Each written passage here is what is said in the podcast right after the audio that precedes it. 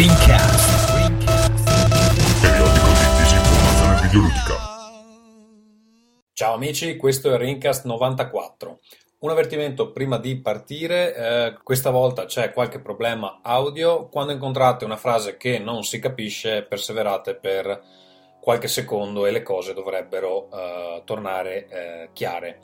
Stiamo anche considerando dei cambiamenti alla campagna di crowdfunding per offrirvi eh, più episodi, visto che sembra effettivamente eh, la motivazione principale per cui ehm, alcuni di voi donano. Uh, non c'è ancora nulla di deciso, um, rimanete sintonizzati sui nostri canali social, quindi Twitter, uh, Facebook oppure uh, sul gruppo ehm, Telegram per vari aggiornamenti su come le cose potrebbero cambiare in futuro. Nel frattempo se volete donare ci fa sempre eh, piacere. Eh, al momento non c'è altro, quindi andiamo con l'episodio.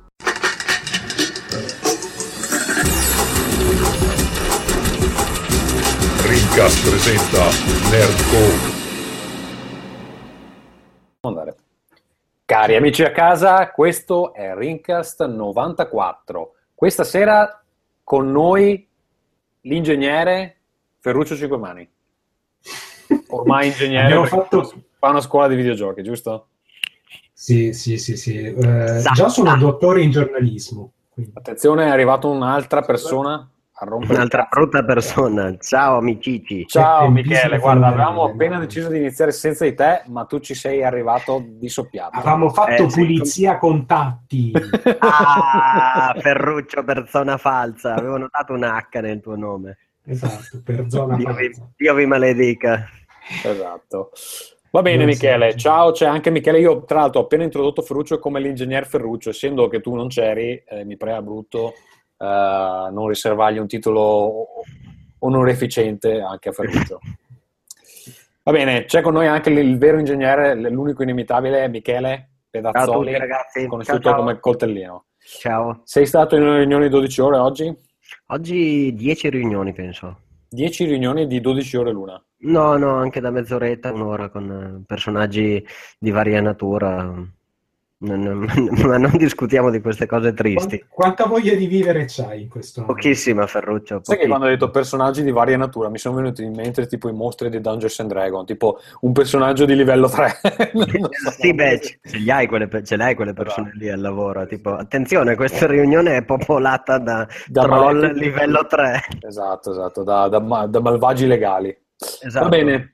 Ehm, allora, cari amici da casa, eh, Vito Juvara ci ha promesso di venire, poi si è ricordato tipo un minuto fa che ha invitato degli amici a casa a giocare ai videogiochi e quindi come i bambini. purtroppo ha detto eh sapete mi dispiace guarda vi leggo anche l'email che mi ha mandato perché così fa ridere. Sì sì perché sputtanare è poco dice, eh... niente gli amici sono in arrivo come se fosse una cosa di cui non, lui non è responsabile Vito, no? i panini con la Nutella ce li hai già e la... infatti mi dispiace un sacco perché alla puntata su NX volevo esserci mea culpa un succa fortissimo a tutti Invece eh, Simone eh, dovrebbe apparire più tardi, probabilmente, perché prima mi ha detto no, ma ho un aperitivo. E poi ha detto no, ma mia moglie non mi lascia, e quindi vediamo se appare anche lui. E invece mia, avevo previsto tutto. Marco, Mamma che mia, è la cosa meno eterosessuale che sia mai apparsa su Rincast, esatto, queste, esatto. queste, due frasi. Marco invece è andato a vedere la Juve, e quindi già lì, insomma, capiamo uh, che importanza... Quali sono le priorità, esatto. Esatto, hanno per lui i videogiochi.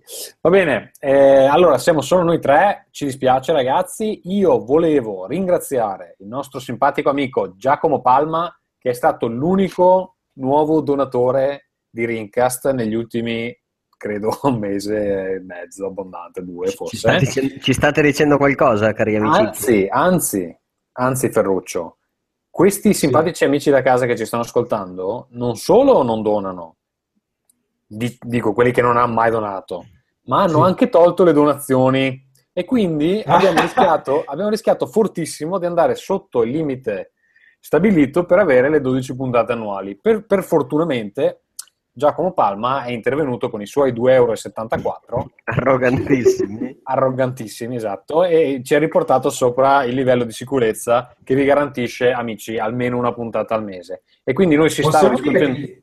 Mm. Sì, che gli ascoltatori di Rincast sono persone false e non si meritano neanche il caffè la mattina. Esatto, neanche una, una pulizia. Come quelle, come quelle, applicazioni che si interrompono, quelle, sì. quelle cose lì. E niente, quindi o c'è qualcosa di sbagliato nella nostra struttura delle rewards, che potrebbe anche essere, eh, oppure voi, cari amici a casa, eh, siete degli stronzi, insomma, diciamo così. Ma noi, ma noi eh, essendo noi buoni e generosi, registriamo in ogni caso. Allora, eh, comunque, per chi vuole donare, non prima... c'è la minaccia, vedi, non c'è la minaccia. Noi registriamo in ogni caso, invece, invece li si educa col bastone, il bastone e la carota. Eh? Attenzione perché M- MDK Marco ha appena scritto Amici di Rincas mi mancate un po', ma non del tutto. ci, ha, ci mandato un tweet direttamente dalla Juve, penso che credo giochi stasera, ma non sono sicuro. No, ecco, ci ha mandato una, uh, una foto dallo stadio.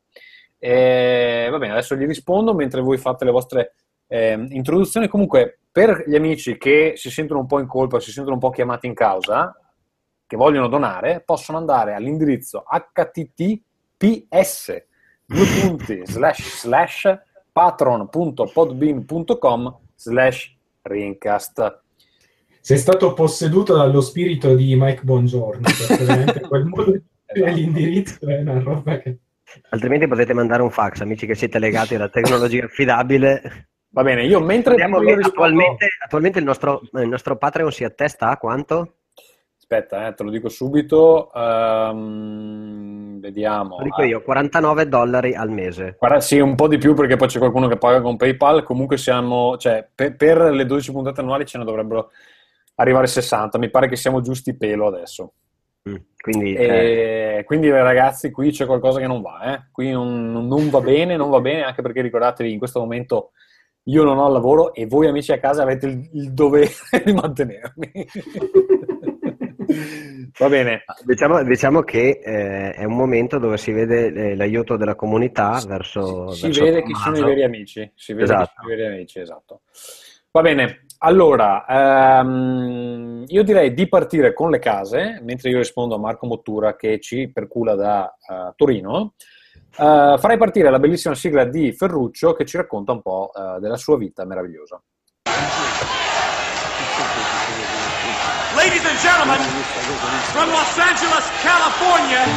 Noi tuffi siamo così, noi siamo tuffi blu, puffiamo su per giù, due meno poco più. Sì, sì, allora, ehm, c'ho un attimo di. c'ho un, un pizzico di problema di, di, memoria perché non mi ricordo nell'ultima puntata di cosa cazzarola ho parlato. Vi ho forse detto che ho fatto il mio primo progetto? Ho fatto il mio primo gioco in questa scuola? No, mi pare che la, la trota mh, ridolina lì non l'avevi presentata, quindi magari.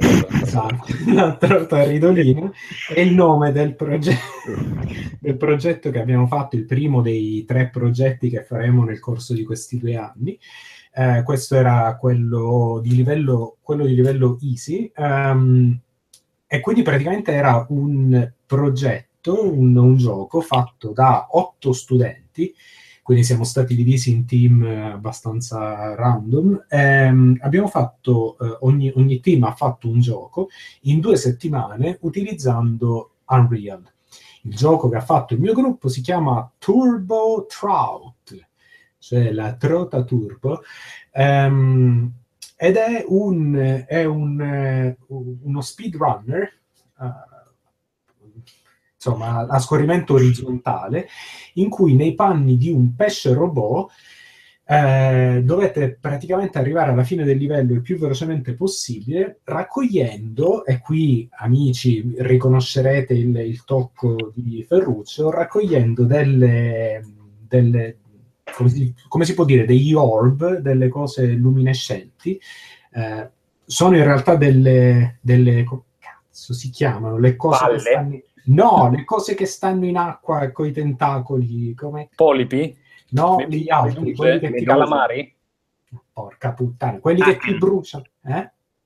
Le med- la medusa. Meduse ecco, c'è un attimo. eh, lo volevo con un altro accento. Eh, Medusa. Insomma, le meduse, se, pigliando meduse di due colori diversi, se, le- se prendete le meduse dello stesso colore eh, del pesce, andate più veloce, quelle del colore opposto invece eh, vi fanno andare più lenti e il pesce può cambiare anch'esso colore. Se dico Icaruga, vi viene in mente nulla? Quindi insomma l'ispirazione era un po' eh, questa qua, è venuto fuori un bel giochillo, perché comunque insomma si tratta pur sempre di un gioco fatto in, eh, in dieci giorni di fatto, Ehm, e nulla, però non ci hanno dato la lode, ste merde. Eh, si- siamo stati giudicati da, un, eh, da una giuria di tre, eh, di tre persone che lavorano in aziende, c'era uno di Avalanche, uno di un freelancer e un, eh, boh, uno di DICE, una cosa del genere. Ehm, e, e- e- e, insomma, cioè, non, non ci hanno dato la lode, però abbiamo passato eh, con, eh, insomma, in maniera molto, molto Flying carina. Colors. Come? Flying Colors. Diciamo hovering colors. non volavano, ma planavano un poco. 7 più, dai. Esatto, esatto. Ma insomma, il team, Eh, che, ha no, vinto, il, te- il team che ha vinto Ferruccio? Il team che ha preso, in realtà, guarda, la valutazione era un bordello perché contava pure la presentazione, che dovevi fare questa presentazione di tre minuti, così. Il pitch per gli investors?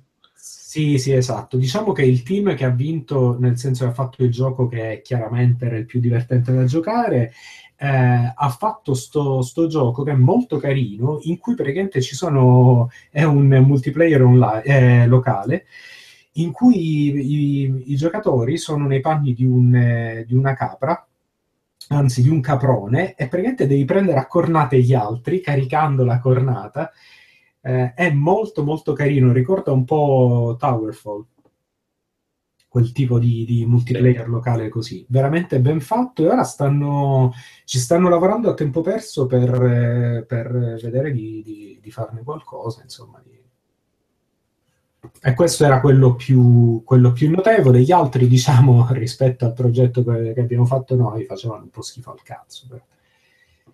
Ma questa non è una tua opinione di Assolutamente, parte. no. È, No, è no. completamente vero. No, no, no. Ricorda che hai, adesso- hai cassato la mia idea bellissima. a parte che non avevi, non avevi- Amici che l'avete letta su Telegram, eh, sappiate che se la brevettate, eh? Merde. Eh sì, sì, successoni. No, no, comunque è incredibile il livello di, di cosa si può fare con otto persone e, e una- un centinaio di ore. Veramente. Va bene, una storia commovente, Ferruccio. Noi ti auguriamo Sì, tutto il meglio. ne frega un cazzo. Tra l'altro, tra l'altro prima ehm, ci, siamo- ci stavamo vedendo in camera nudi e, e ti dicevo che sei dimagrito un casino. Sarà perché appunto hai spre- spremuto le tue meningi fortissimo per fare questo gioco, vero? Potrebbe anche essere perché mangio meno e faccio più attività fisica, ma non lo so, non ne sono sicuro. Dovrebbe essere per questo motivo. Va bene, io farei partire la, la bella sigla di Casa Michele, eh, perché poi io ho pochissimo da dire, quindi eh, mi, mi accodo poi a Casa Michele. Eh, Michele, ingegnere...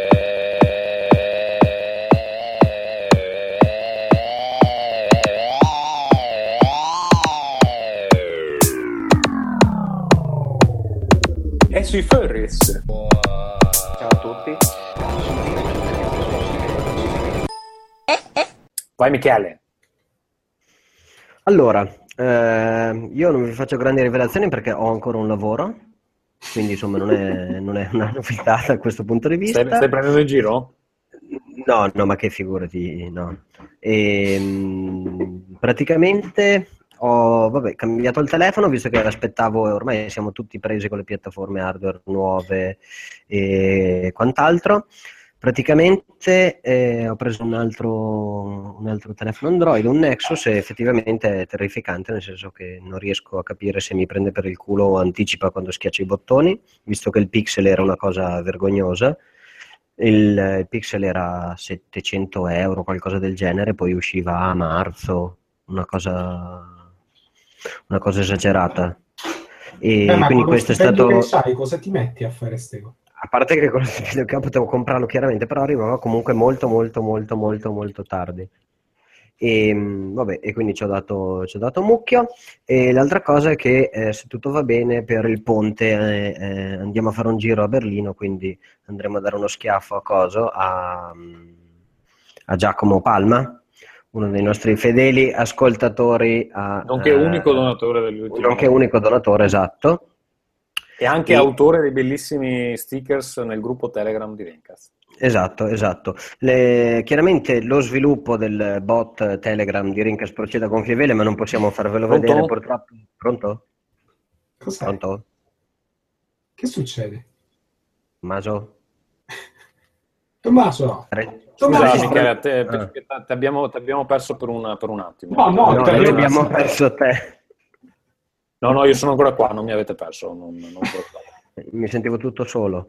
E, mm, niente, quindi queste sono le piccole novità della mia vita, per il resto è un bel periodo di Scusa, ma il, il lavoro, Nexus, si scusa, il. Nexus era, era il Nexus 7? Il Nexus eh, 6P, Ah. Che è una, una sleppa non di telefono. No, no, no, questo no, questo non esplode, è una sleppa di telefono abbastanza importante, per cui quando te lo metti in tasca le ragazze cominciano ad ammiccare e noti proprio la differenza, che piaci di più, diciamo. Chiaramente deforma i pantaloni, fa delle cose vergognose. Eh, comunque insomma è una- Mangiavo un'altra... cose deformano i sì. Ehi, Ferruccio. Eh, ragazzi, c'è, un- c'è qualche, c'è qualche problema audio, però, eh, devo dire la verità. Mi Sì? sento un po' male. Michele, sei sul. Ci stai telefonando dalla campagna? Io No, lo sento bene. Michele. Io Michele No, lo Tu, sento lo- tu, Michele, lo senti bene? Sì. Allora sarò io, cazzo. Eh, io vi sento, sento bene tutti e quando sei caduto, sei caduto solo te, Tommaso. Va bene, dai. eh, dicevi che insomma, se ti metti il telefono in tasca, le ragazze. Ammiccano, ammiccano pesantemente e tu pensi che sia per qualcos'altro invece il telefono. Quindi quando lo togli loro fanno Oh no! E non è, insomma, non è rincuorante. Comunque no, è un, è un- un ottimo prodotto. Per il resto per- sapete che per il lavoro non vi posso dire troppo, però insomma si lavora, si lavora parecchio, va tutto, va tutto abbastanza bene. Michele in realtà lavora per la famiglia Escobar, per questo non ve lo voleva, non ve lo voleva dire prima che poi c'era la storia su Netflix, eccetera. Adesso Esatto. che finalmente la serie è uscita, Michele, ci puoi dire di più Esatto, vi posso dire che pesavamo i soldi invece di contarli perché era più facile. Mi è sempre rimasta impressa questa cosa perché voglio arrivare a quel livello. esatto, bella serie Narcos. Comunque, ehm, hai finito Michele? Sì, sì, sì. Va bene. Eh, due cose velocissime, non, non faccio neanche partire la sigla perché non ho un granché da raccontare. Eh, io sono ancora alla ricerca della mia prossima destinazione, ci sono un paio di eh, opzioni interessanti, eh, però si sta muovendo tutto lentissimamente e non credo eh, succederà niente prima addirittura della fine di novembre, quindi ho ancora un mese abbondante di cazzeggio e eh, insomma tempo per riflettere sui miei errori del passato. Eh, detto questo, ehm, l'altra volta avevo annunciato che avevo rilasciato, rilasciato l'ultima beta del, del gioco a cui sto lavorando. Sono felice di eh, annunciare che eh, ha fatto 1200 download, che sono veramente tanti per un, per un prodotto che insomma non, non conosce nessuno. Il che mi fa ben sperare per il prodotto finito che ehm, sarà pronto eh, a qualche punto l'anno prossimo. Stiamo cercando di averlo per Modena Play, però siccome non può uscire stand alone, deve uscire insieme all'ambientazione, probabilmente ritarderemo fino a quando è tutto pronto. Insomma, non voglio accelerare i tempi più del necessario perché eh, poi insomma commercialmente non ha molto senso. Ehm, comunque, vabbè, adesso finalmente ho tempo di lavorarci, quindi lavorerò su quello per il momento, attendendo degli sviluppi lavorativi più interessanti. Abbiamo anche ricevuto eh, una bella recensione da Isola Ilion, non so se qualcuno lo conosce, è un sito che co- copre tutta una serie di uh, faccende legate ai giochi a tavolo, giochi ruolo e anche altri aspetti del fantasy, eccetera. Um, va bene, io direi che possiamo partire con um, gli argomenti di oggi che sono solamente due. Ferruccio, vuoi partire tu con uh, PlayStation VR, visto che sei l'unico uh, che la possiede? Sì, sì, sì, sì. Allora, ho pensato che visto che insomma non avevo, eh, non ho praticamente uno stipendio, quindi vivo Ma sì, perché siamo tutti, siamo tutti dei poveracci. siamo tutti Sì. dei poveracci tranne, tranne Michele che pesa i soldi con, con il figlio Esatto. di Escobar, E con Juan, risparmio. Juan E- Escobar. E va a risparmio quando si tratta di comprare telefoni. Quindi sì, ehm, io al momento sì, campo un po', un po' sulle spalle del contribuente svedese, un poco sulle mie spalle future. Salvini poveri. che ci ascolta dalla Svezia sappia che si deve incazzare. Esatto, esatto, state pagando per, per- per me, per- perché io possa studiare e, ehm, e anche un poco sulle mie spalle future perché insomma campo grazie a un prestito, quindi eh, però ho pensato che del modo di spendere i soldi invece di dare da mangiare ai miei figli mi compro PlayStation VR e quindi dopo un, eh, una giornata un po' rocambolesca perché mi avevano, scazzato l'ordine, insomma un bordello, sono riuscito a effettivamente metterci le mani sopra.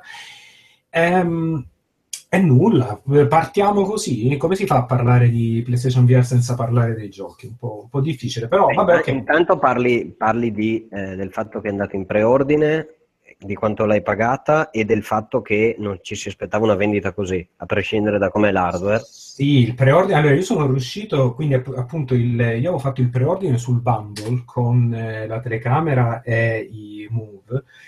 Ehm, e vabbè, mi hanno detto il, praticamente il giorno stesso che il distributore svedese non aveva mai confermato che avrebbero effettivamente importato il bundle, quindi non ce n'erano al lancio. E allora io ho detto, e sta minchia, visto che ho fatto il preordine sei mesi fa, eh, però loro mi hanno detto, t'attacchi. Allora sono andato un po' in giro cercando come un povero bastardo un, un negozio che ce ne avesse, che ci avesse un- una versione liscia, una versione base di PlayStation VR. Dopo un po' di ricerche ne ho trovato uno ehm, che c'aveva l'ultima e quindi sono riuscito a prendermi così per, per il rotto della cuffia PlayStation VR. L'ho pagata uno sproposito perché in Svezia col cambio diciamo che tutto, tutta la cioè PlayStation VR più eh, telecamera eh, è andata a fine tipo a boh, 500 euro tipo. Eh, Sì, mentre in realtà sarebbe 3,99 dollari, no? 3,99 dollari La domanda Eh? era, ripetiamola per gli Non amici a casa che non, stavano, non ti stavano ascoltando. no tu non stavi ascoltando e non c'era nessuna domanda No, no, Quindi- gli amici da casa ce lo chiedono insistentemente qual era la tua domanda. No, La mia domanda è- era cosa costa in realtà e quanto è arrivato a spendere Ferruccio, perché eh, ovviamente il PSVR ha un pacchetto con...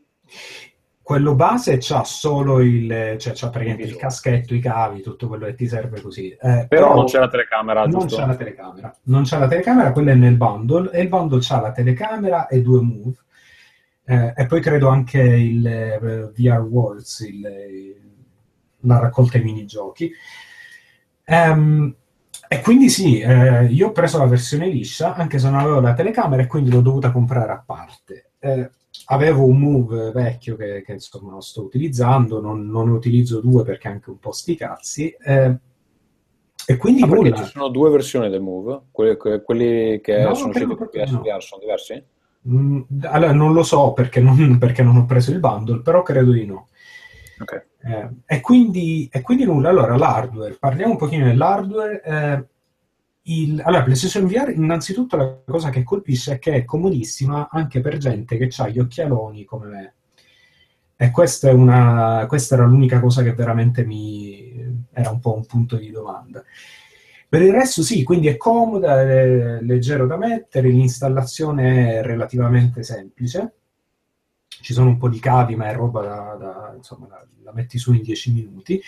Eh, e poi, se volete, possiamo cominciare a parlare proprio di come di com'è la realtà virtuale con, con PlayStation VR.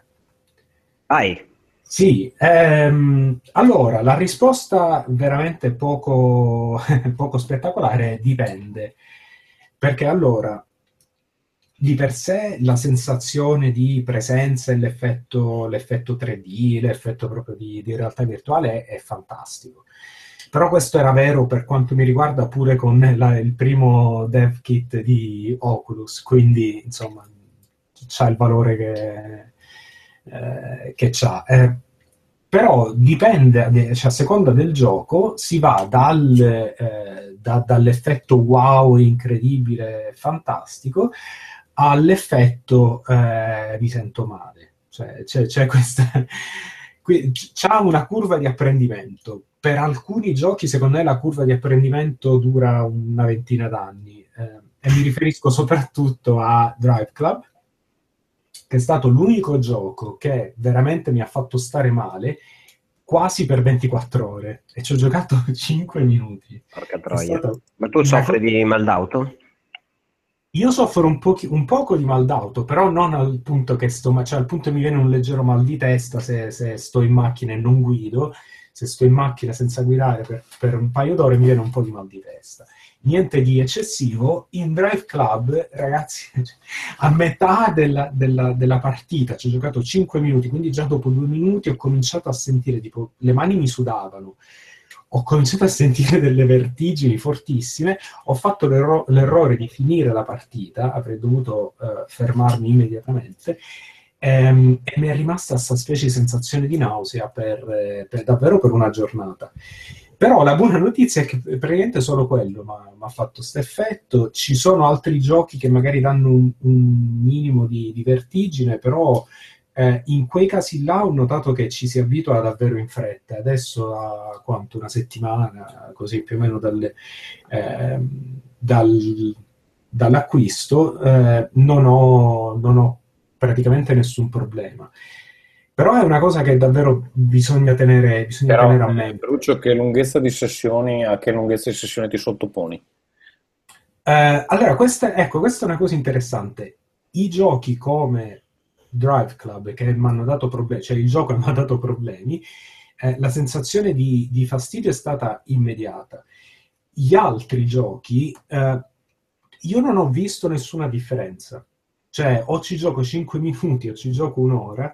Per quanto mi riguarda, io, l'unica cosa è che siccome c'è una cosa in faccia, ti, ti senti la faccia un po' accaldata, quindi magari c'è voglia di pigliare un po' d'aria. Però tolto quello, non ho, non ho sentito nessun, eh, nessun affaticamento del, né della vista né mal di testa, nulla di tutto questo, anche con sessioni di gioco relativamente lunghe, io difficilmente gioco più di un'ora di seguito, però eh, non, ho, non, ho, visto, non ho notato problemi. Eh, il problema, fra l'altro, di Drive Club mi sembra che sia, io temo che sia un problema in generale della VR, eh, allora, Drive Club fa abbastanza cagare come, come, gioco, nel senso che la risoluzione è molto bassa, ehm, cioè ci sono tante cose che, che contribuiscono, però l'impressione che un gioco in cui ci siano movimenti veloci senza, eh, cioè ci siano, dove ci siano movimenti veloci in generale, credo che non sia adatto proprio alla VR. Non ho avuto problemi con Eve e con Riggs, ho, di cui ho giocato il demo, eh, però credo che quando si tratta di, davvero di, di, movimenti, di, movimenti, veloci, credo che non ci sia proprio soluzione. Io non, non riesco a immaginarmi, per esempio, un, un FPS normale in, VR.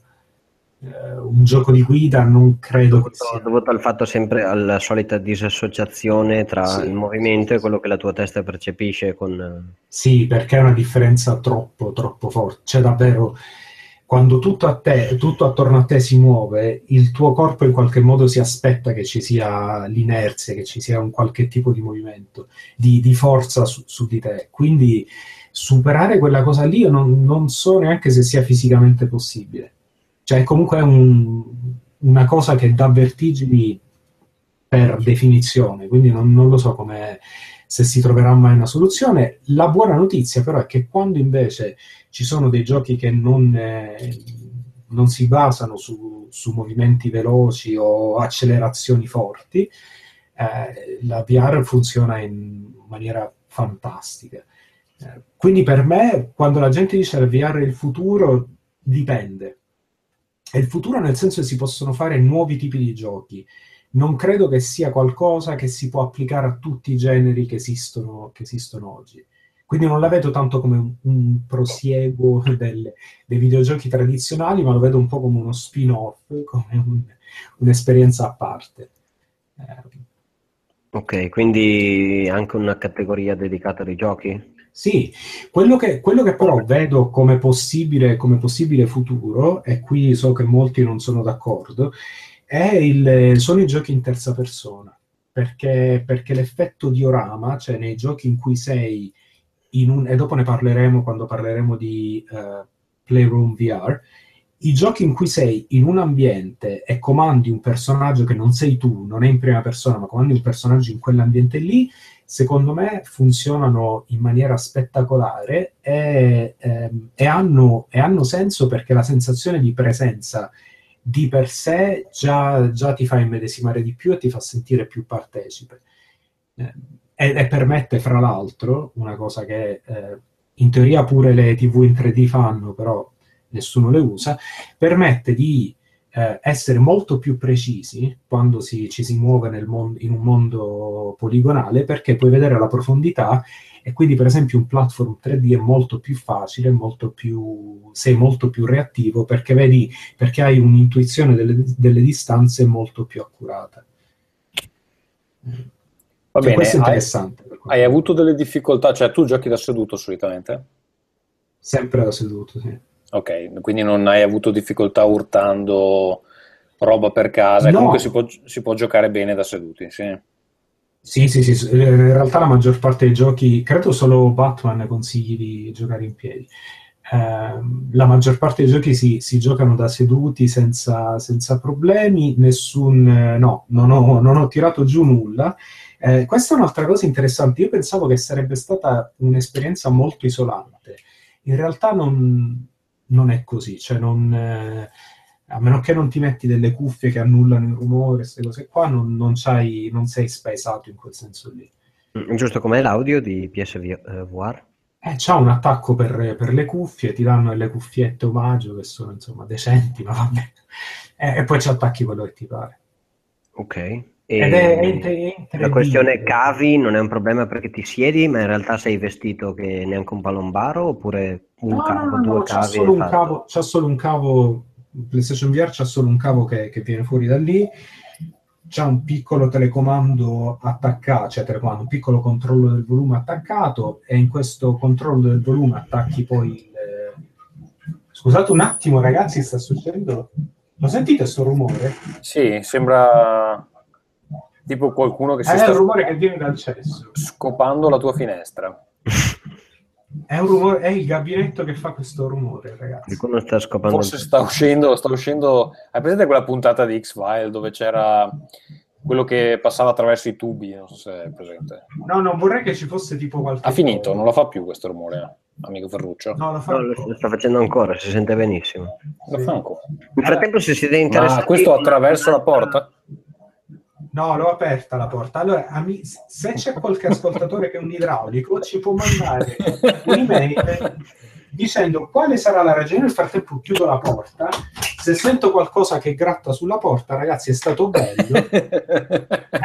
Questa è la nuova VR, Ferruccio. Esatto. Oh, forse, forse, sei dentro la VR, Ferruccio, non ne sei mai uscito. Te lo sei tolto a caso. Nel frattempo, legnata, altra legnata di terremoto, Rincast, il podcast col terremoto Esatto, quindi abbiamo il terremoto, eh, abbiamo no, le 5.4 a Macerata e poi ancora 10 minuti fa 5.9 a Macerata. Vabbè. Porca puttana. Ok, Vabbè. la gente urla per strada. Che Ma adesso una buona notizia, sì. ragazzi. Ho appena scoperto... Eh, che? Outcast merda. No, una buona notizia perché ho appena scoperto che a casa mia posso, posso, mettermi, posso mettermi internet a 300 megabit. Me coglioni. Esatto, a 49,90 al mese. Quasi quasi lo faccio con i vostri soldi che mi regalerete, amici a casa, perché così finalmente potremo registrare Rinca senza tutti questi cazzo di problemi audio. Possiamo... Eh, sì, sì. No, no, no. Niente, ehm, allora tu Ferruccio, riassumendo la tua posizione su PSVR, eh, la consiglieresti momento... o no? Eh, mi cioè, dipende, dipende. È, è chiaro che, che, al giorno d'oggi non ci siano le super mega killer app. Ci sono due o tre giochi molto belli, ne parleremo dopo. Eh, però dipende, sì, se siete spendaccioni sì, cioè è una cosa figa, non c'è niente da dire. E funziona per quello che è, è, una, è un'alternativa economica con un sacco di limiti e tutto quello che volete a robe come Vive, però è anche una roba che installi in 10 minuti, te la metti sopra, non rischi di romperti un femore eh, inciampando sul tavolino del caffè. Eh, e quindi insomma, sì. Ma tu questi giochi belli tipo, mh, credo Rise of the Tomb Raider che ha in alcune edizioni un livello particolare che si può giocare eh, con la VR, eccetera, come la vedi? Cioè giochi che eh, aggiungono la VR come modalità extra e cose del genere. Rischiamo Oh, di oh, finire... Scusa? Sì. No, no, vai, vai. No, no, cioè rischiamo di finire nella, nella situazione, ok, ti metto un minigioco della minchia perché hai la VR oppure no? Quello secondo me dipende un sacco da quanto venderà effettivamente PlayStation VR. Sembra che stia vendendo molto bene. Le Però al proiezioni- lancio, al lancio di solito vende tutto abbastanza bene, è difficile. però- cioè, bisogna- Le proiezioni dicono 2 milioni e mezzo di, di esemplari prima della fine dell'anno e, e quando, quando siamo a quel livello lì magari comincia a essere giustificato fare progetti solo per PlayStation VR. Eh, quindi la speranza è quella, sì, sarebbe orribile se finisse per essere una cosa che, che- che è tipo veramente il- il- la modalità aggiuntiva cazzona, come credo che sia quello che stanno facendo per Final Fantasy, no? E- Quello sarebbe... Sì, che c'è, c'è- sì, sì, c'è quella modalità dove puoi sparare ai, ai mostri, mi pare.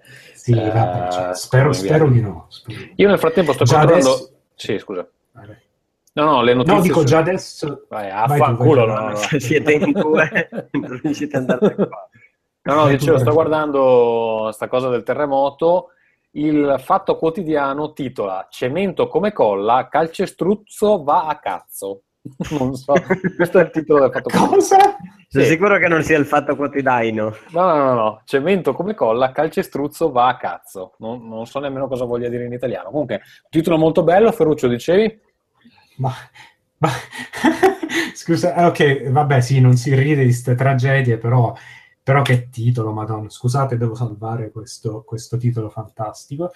La Eccolo storia qua. del giornalismo. Ehm, dicevo, il, eh, i giochi che funzionano meglio sono quelli che sono chiaramente pensati fin dall'inizio per essere per, per VR, quindi credo che questa sia la risposta e spero anche che, cioè, eh, vedo anche difficile l'idea che si vada con i mega colossal perché, perché chiaramente PlayStation 4 non, non- non ce la fa a reggere un Uncharted in quel, in quel senso lì. Secondo me per esperienze un po', un po' diverse, un po' più low fi, un po' low poly, eh, per, per me non è un problema, però sì, non, non aspettatevi, non aspettatevi chissà che dal punto di vista puramente tecnico. Ti aspetti ancora che ci siano categorie dedicate e eh, il solito nice to have eh, di, di questa cosa qua, di, di, mh, giochi con anche l'opzione di giocarli in eh, VR. Ma non lo so, guarda, secondo me ci sono così tante, cioè anche per esempio un gioco relativamente semplice come, tipo, appunto prendiamo un gioco tipo un Uncharted in cui sei eh, in terza persona, quindi dici ok, non c'è il problema che ti disorienta troppo. No, lo stesso non è tanto facile convertirlo per VR, perché la mira, com- come la fai, il, eh, quando, quando ruoti... eh, insomma, di 180 gradi, come fai? Fai una rotazione veloce così vomiti. Cioè ci sono così tante... Sì. Ho perso un attimo, Fruccio. Sembrava che ti fossi emozionato, invece la mira, cosa sta dicendo? Dicevo, come fai la mira eh, in, in VR? Come fai eh, le rotazioni veloci in cui devi guardare dietro, cioè 180 gradi senza vomitare? Ci sono un sacco di, di- di problemi nel modo in cui sono, sono fatti i giochi per insomma, giochi diciamo tradizionali, che a meno che non fai un gioco tipo il primo Resident Evil a telecamera fissa, eh, quello potrebbe essere un'idea in realtà. Però al momento la conversione così diretta di- dei giochi che ci sono adesso per console in VR io non la vedo, almeno nel campo degli action io non la vedo molto, molto probabile, quindi benvengano nuovi concetti di gioco e nuove- nuovi progetti, io non lo vedo come una cosa che c'ha il nuovo God of War su, su VR, almeno al momento. Bene, io intanto vi aggiorno sempre dal mondo delle notizie incredibili. Eh, la Russia ha svelato un nuovo missile che si chiama Satan Quanto cazzo sono badass. Come fai a chiamare un Che missile? può- il missile che può incenerire il Texas o la Francia. Credo, credo, credo che sia quello, credo che sia esatto. L'hanno presentato come possiamo distruggere il Texas con Satan. È, è il seguito del demonio, il Esatto, Satan il Tex- 2. Il Texas, tra l'altro, è una- uno stato tranquillo degli Stati Uniti, conciliante lo chiamano. Sì, infatti io l'attaccherei per vedere l'effetto che fa. Va bene, allora abbiamo detto la nostra su PSVR. Purtroppo Marco non è con noi perché deve guardare sta cazzo di Juve. ehm, perché lui in realtà ha fatto degli ottimi speciali su PSVR e ha giocato anche un sacco di giochi all'uscita. So che gli è piaciuto molto Tamper. Eh, tu l'hai giocato, Ferruccio? Sì. Ok, ti è piaciuto? Sì, sì. Ok. È fra i giochi giocati, sì, molto. Ok, quindi ne parliamo dopo. Parliamo anche di Super Hypercube dopo? Cazzo se ne parliamo. Va bene, allora ne parliamo dopo. Allora, eh, Il post di Nvidia che, che annunciava la collaborazione che c'è stata, cioè subito dopo il, eh, come si dice, l'unveil, l'unveil Mm. Ehm, e poi dopo, dopo loro hanno la possibilità di parlare, tutti, cioè tutti ti dicono, ah, Esatto, io faccio la sì. memoria, oh raga, io Sì. faccio lo schermo, eh, quindi non sono più il fornitore Infatti. Eh, dopo, cioè, dopo questa, questa cosa qua, Nvidia ha pubblicato un post in cui spiegava un po' le cose e da come hanno scritto il post, io ho avuto l'impressione che praticamente Nvidia abbia fatto praticamente tutto, cioè ehm, sembra quasi che sia stato un, eh, cioè che sia praticamente una console, cioè, che sia un nuovo Shield. Allora, c'è da dire che eh, quel eh, processore è di categoria eh, System on a Chip, vuol dire che ha eh, parecchia roba lì sopra, quindi tu non devi andare a prendere appunto, eh, diciamo così, la RAM o il sottosistema video da altre parti, cioè tu chiedi a, Nvidia e loro ti danno eh, tutto integrato assieme. Eh, resta da dire che eh, a questo livello di, eh, di collaborazione è chiaro che comanda Nvidia, cioè al massimo io prevedo Mm. che l'altro componente grosso sul quale eh, possono avere giocato è la, ehm, lo schermo, però componenti come eh, il controller o quant'altro non hanno né una fortissima innovazione ritengo, né Mhm. una eh, capacità di dire guarda un componente talmente importante e lo facciamo talmente diverso da Wii U o da altre parti che c'è bisogno di andare a cercare una ditta specializzata, eh, fare un'acquisizione o fare eh, brevetto di qualcosa che ha, eh, che ha fatto qualcun altro, pagarglielo. Cioè, che differenza c'è tra questi controller tecnicamente e quelli di Wii U o eh, quelli di addirittura di Wii? Non c'è una grossissima differenza, la vera differenza è nel far girare quello che in, tutti in Wii U abbiamo sperato fosse un tablet autonomo, questa volta in un tablet autonomo, diciamo. Sì. Questa Sì, è in la, effetti la- è praticamente, è praticamente un, eh, è un ibrido console da casa portatile, portatile nel senso più di un tablet che di un eh, telefono. Ecco. Eh, questa cosa non è, non è un male, eh, nel senso che è, No, un- è- è allora, un- è uno, è uno- uno step forward. Resta il solito dubbio di come quando per Wii U ci eravamo esaltati e poi ci avevano dato uno schermo, eh, uno schermo resistivo quando magari c'erano schermi migliori o con una risoluzione eh, FVGA o VFGA, non, cioè io non ho, qualcosa io di non ho grossi basso. problemi con lo schermo Wii U, però vabbè. Esatto, e a dimostrare questo ci sta, ehm, eh, ci sta tipo Ferruccio che ti dice guarda PSVR si vede che non è il massimo della risoluzione tecnica ma l'effetto non è quello, non ti stai concentrando su quello. Sì, sì, sì, sì. Eh, fra l'altro io devo dire una cosa, la cosa che secondo me è interessante eh, di questo approccio alla portata, secondo me eh, dietro sta roba qua c'è anche, c'è anche sono sicuro che ci sia un qualche tipo di ricerca di mercato per cui si sono accorti che la gente in realtà con i portatili ci gioca a casa. Eh, cioè sono convintissimo che parte del- del- della ragione di, di questa- di questo form factor sia il fatto che alla fine i, i portatili si usano più sul divano che in metropolitana, almeno la maggior parte dei, la maggior parte dei casi.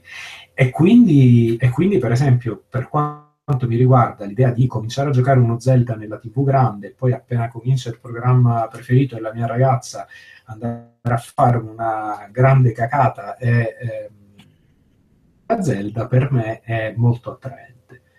Non so per voi. Scusa, Ferruccio, ti abbiamo, ti abbiamo, ti abbiamo perso un attimo. Cos'è che vuoi fare mentre giochi a Zelda? Una grossa cacata. Una grossa cacata mentre la mia ragazza si guarda il suo programma Ok, però, preferito. secondo te, secondo te come mai, cioè la, la roba che facciamo vedere nel video, come mai hanno scelto tutte delle situazioni abbastanza improbabili, tipo quelli che vanno a giocare a basket e poi appena hanno finito si per- portano dietro due, eh, due Nintendo Switch eh, dove giocano in maniera scomodissima a basket. Vabbè, era per far Oppure- vedere che praticamente ogni, ogni console è teoricamente, cioè teoricamente un cazzo, è, è capace di far giocare in multiplayer perché i due lati del controller possono essere usati come un remote in orizzontale per, per avere due giocatori che, che giocano. Perfetto, ma perché se lo use, eh, use case di giocare sul divano è così importante non l'hanno fatto vedere neanche una volta? È perché non sarebbe stato così visivamente interessante. Ti dirò di più, c'è anche uno use case ancora più grosso, secondo me, è quello, soprattutto in America, che vai in macchina e ai due bambini seduti dietro gli dai sto coso e loro giocano assieme senza rompere i coglioni e tutti e due allo stesso tempo possono giocare o guardarsi qualcosa, insomma, comunque soprattutto giocare, eh, senza strattonarsi un iPad eh, diviso in due. Esatto, questa cosa qua io la vedo come un, un andare a prendere quel mercato che avevano un pochino perso, però resta il fatto che questo oggetto non ha la dimensione di un, di un, Di un cellulare, di un tablet, è, è qualcosina. No, ha la dimensione di un tablet. Sono Allora, secondo me è grande, è grande identico come il pad del Wii U. Quindi non è una No, roba no, che ti no, metti in tasca, non è una roba che ti metti in tasca, No, la metti nello zaino. Non è una roba Sì. portatile nel senso stretto del termine, è una roba che tu ti compri una custodia e te la metti in borsa, fine. Sì. Ok, quindi può anche darsi che loro non gli interessi tanto andare a prendere il mercato, quello, quello dei, dei mobile, che andranno a prendere con le Ma no, ma non ci, applicazioni cioè, non ci di puoi giocare, non ci puoi giocare in metropolitana e con, con un braccio attaccato al, a- al Ah, bar. eh, Fra l'altro, scusatemi, credo che Nintendo sia stata chiara in questo, che eh, il mercato mobile tentano di affrontarlo con eh, prodotti mobile e, e questo è no- perché non possono competere. Attenzione, è arrivato un nuovo, un nuovo partecipante che qui Challenge. appare come Sam Thunder, ma immagino sia Simone. Here comes a new player.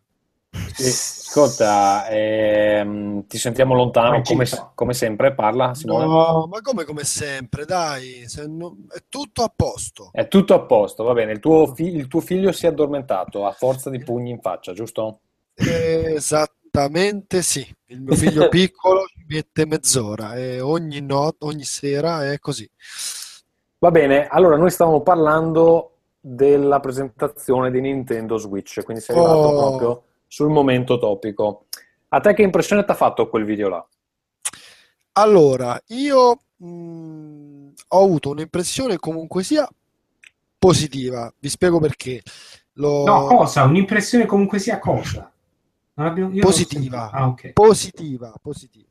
E il mio perché è eh, che ho notato un'azienda eh, svecchiata, finalmente ehm, pronta ad agganciare trend eh, quasi futuristici, almeno per lei. Addirittura. Eh, eh beh, mh, voglio dire, la, Paroloni. la chiosa del video sugli sport per me è quanto di più lontano da Nintendo Vabbè, è vero, è vero, si porca potesse troia. Noi non la- proprio minimamente pensare, cioè stiamo parlando di un'azienda, abbiamo detto più volte su Rincast, gestita da vecchi, che probabilmente fa prodotti per vecchi o cose del genere, che in questo video invece usa dei toni ehm, proprio che sono sensibili invece a un certo tipo di categorie diverse da quelle che ha sempre tra virgolette attaccato nonostante anche in Wii si fossero usate donne, giovani, eh, coppie per eh, presentare la console però questo video qui è proprio mh, forse eh, ha un appeal una patina un- dei colori proprio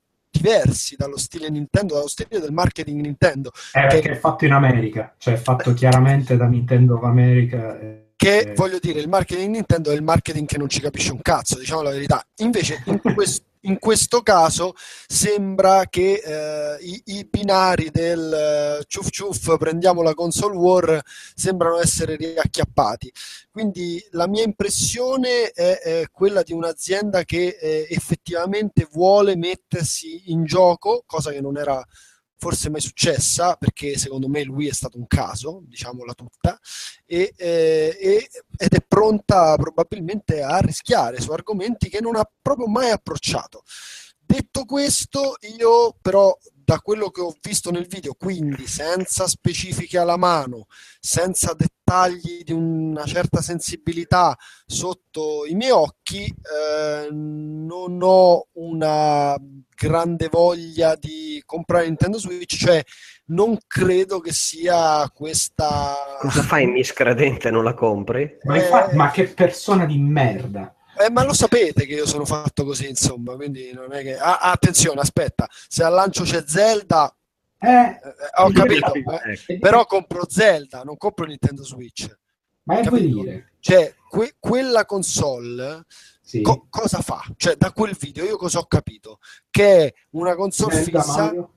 che mi posso portare sul tetto di un palazzo a un aperitivo e eh, poi la butto giù dal tetto io dopo. Esatto, stacco, stacco i joypad e poi gioco in due con una console sola. Cioè, non è niente che intercetti il mio gusto odierno, cioè se io gioco su mobile attualmente non gioco su console, non ho una console portatile da Nintendo DS, non ho mai avuto un 3DS, quindi Appunto. non sento il bisogno di avere una console Appunto, portatile. Questo è, un approccio, e questo è un approccio diverso perché dice non ti diamo un portatile, una portatile, ti diamo i giochi Nintendo finalmente riuniti su un'unica piattaforma, quindi si spera che ne escano di più visto che adesso non sono divisi fra 3DS e Wii U. Eh, sì, ma Fer- Ferruccio, ma, ma, tu a questa cosa ci credi? Eh, cioè, vabbè, oh, è una questione senso... matematica. Scusa, se no. tu dividi le risorse su due piattaforme, eh, sono sì, uscite eh. belle cose su 3DS di cui a me non fregava una cioè, mazza perché erano su 3DS. Ma sei un designer, no? E sai bene sì. che un conto è progettare, inventare, creare un gioco per una console portatile, un conto è farlo per una console casalinga. Quindi questa divisione della um, console, cioè nel senso questa unione che poi è una divisione nel senso che poi si stacca, però della console che è, è, la puoi avere a casa e la puoi avere anche all'esterno. Uh, a, a, me onestamente non ispira fiducia del gioco, che, de, del fatto che appunto Nintendo adesso finalmente creerà i giochi per una sola console, perché tanto voglio dire, se deve creare dei giochi portatili li crea comunque per Nintendo Switch. No, perché se... No, i giochi portatili secondo me se li vuole creare, se sono veramente portatili al 100%, eh? li fa per, per 3DS o per cellulare, visto... per cellulare. E quindi, cioè nel senso qui... E quindi questo... abbiamo più giochi per una console casalinga Nintendo. Ma... Perché alla fine il focus sarà quello, il focus sarà tutto su Switch per, per quanto secondo me, se c'è un minimo di successo naturalmente, perché se no eh, vedremo un dietro front spettacolare, però se c'è successo, se c'è un lancio forte, se grazie a Zelda venderà e venderà sicuramente un botto, perché comunque almeno all'inizio, perché comunque le reazioni sono state molto positive, Beh, i preordini allora... sono andati alle stelle, eh, il nuovo Zelda, insomma cioè, di certo è emblematico che lo stesso giorno ti esce il video di Red Dead Redemption 2 e eh, quest'ultimo fa 2 milioni e mezzo di visualizzazioni e quello di Nintendo Switch ne fa 8 milioni. Onestamente, eh. se me l'avessi chiesto il giorno prima, io ti avrei detto il contrario. Cioè, eh, perché cioè, se il polso dei ragazzini che io sento, non lo so, quando vado a portare mio figlio a judo piuttosto che alla Games Week dove sono stato di cui poi magari vi parlo e quant'altro, è che veramente Nintendo è dimenticata, cioè non, non è proprio una roba che i giovani hanno sotto mano. Cioè non... Sì, però quegli, quegli eh, però... milioni di visite non sono di ragazzini, cioè è di gente come noi. Esatto, esatto. Eh, Ed è gente che questo... cioè, il, il, punto positivo è che gente come noi a questo punto ha dei figli, alcuni sono anche tipo pre-teenagers forse eh, uno può dire eh lo compro per mio figlio così poi ci gioco io fondamentalmente che è un po' il discorso che, che hai fatto tu con Wii ci sta anche quello ma non lo so io ripeto cioè su di me il prodotto non ha, ha- ha avuto il minimo hype, il prodotto console. Poi Nintendo è da una vita, probabilmente da quando conosco i videogiochi, che fa i migliori giochi di sempre. Quindi c'è quando esce anche su Wii U il, il nuovo Mario, Super Mario 3D World, rimane probabilmente il gioco più bello della nuova generazione di console. Quindi cioè, mh, su questo non si discute. È chiaro che eh, Zelda è una roba che, che- che chiunque cioè, mi pesca proprio come eh, l'amo, il verme con il pesce. Quindi sicuramente andrò a comprare la console per Zelda. Però cioè, io mi ricordo quando ho comprato Wii e questo chiaramente è un altro paio di maniche, un'altra era e quant'altro.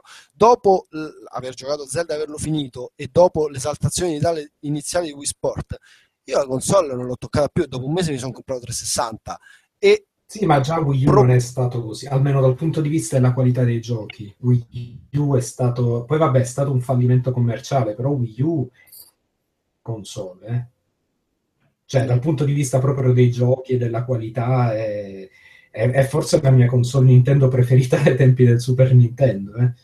Ma questo, tra virgolette, ti fa onore, però da una parte noi dobbiamo, mh, non lo so, poi insomma, cercare di eh, No, intercettare uscissero di più di giochi. quello che è il- lo stato del mercato e lo Allora, stato del io- mercato è eh, che Nintendo non è nei cuori dei giocatori, cioè a meno che chiaramente poi il punto è tutto quello, io non ho letto le specifiche, quando le Eh, leggo, quali, quali specifiche, maledetti? appunto, qu- quando le leggo, to- torno qui con un'altra opinione, cioè se le specifiche sono quelle rumoreggiate, potente come una PS4, Activision sta, sta- già sviluppando Call of Duty, eccetera, attenzione, ci fermiamo e chiaramente riflettiamo su un nuovo player che entra nel mercato da cui ormai era uscito, perché parliamoci chiaro, Wii U non compete in questa guerra console war, chiamiamola come cazzo vi pare. Io, io non Cioè, credo E per quello che, per quello che, per quello che- che farà anche eh, Switch farà la stessa cosa.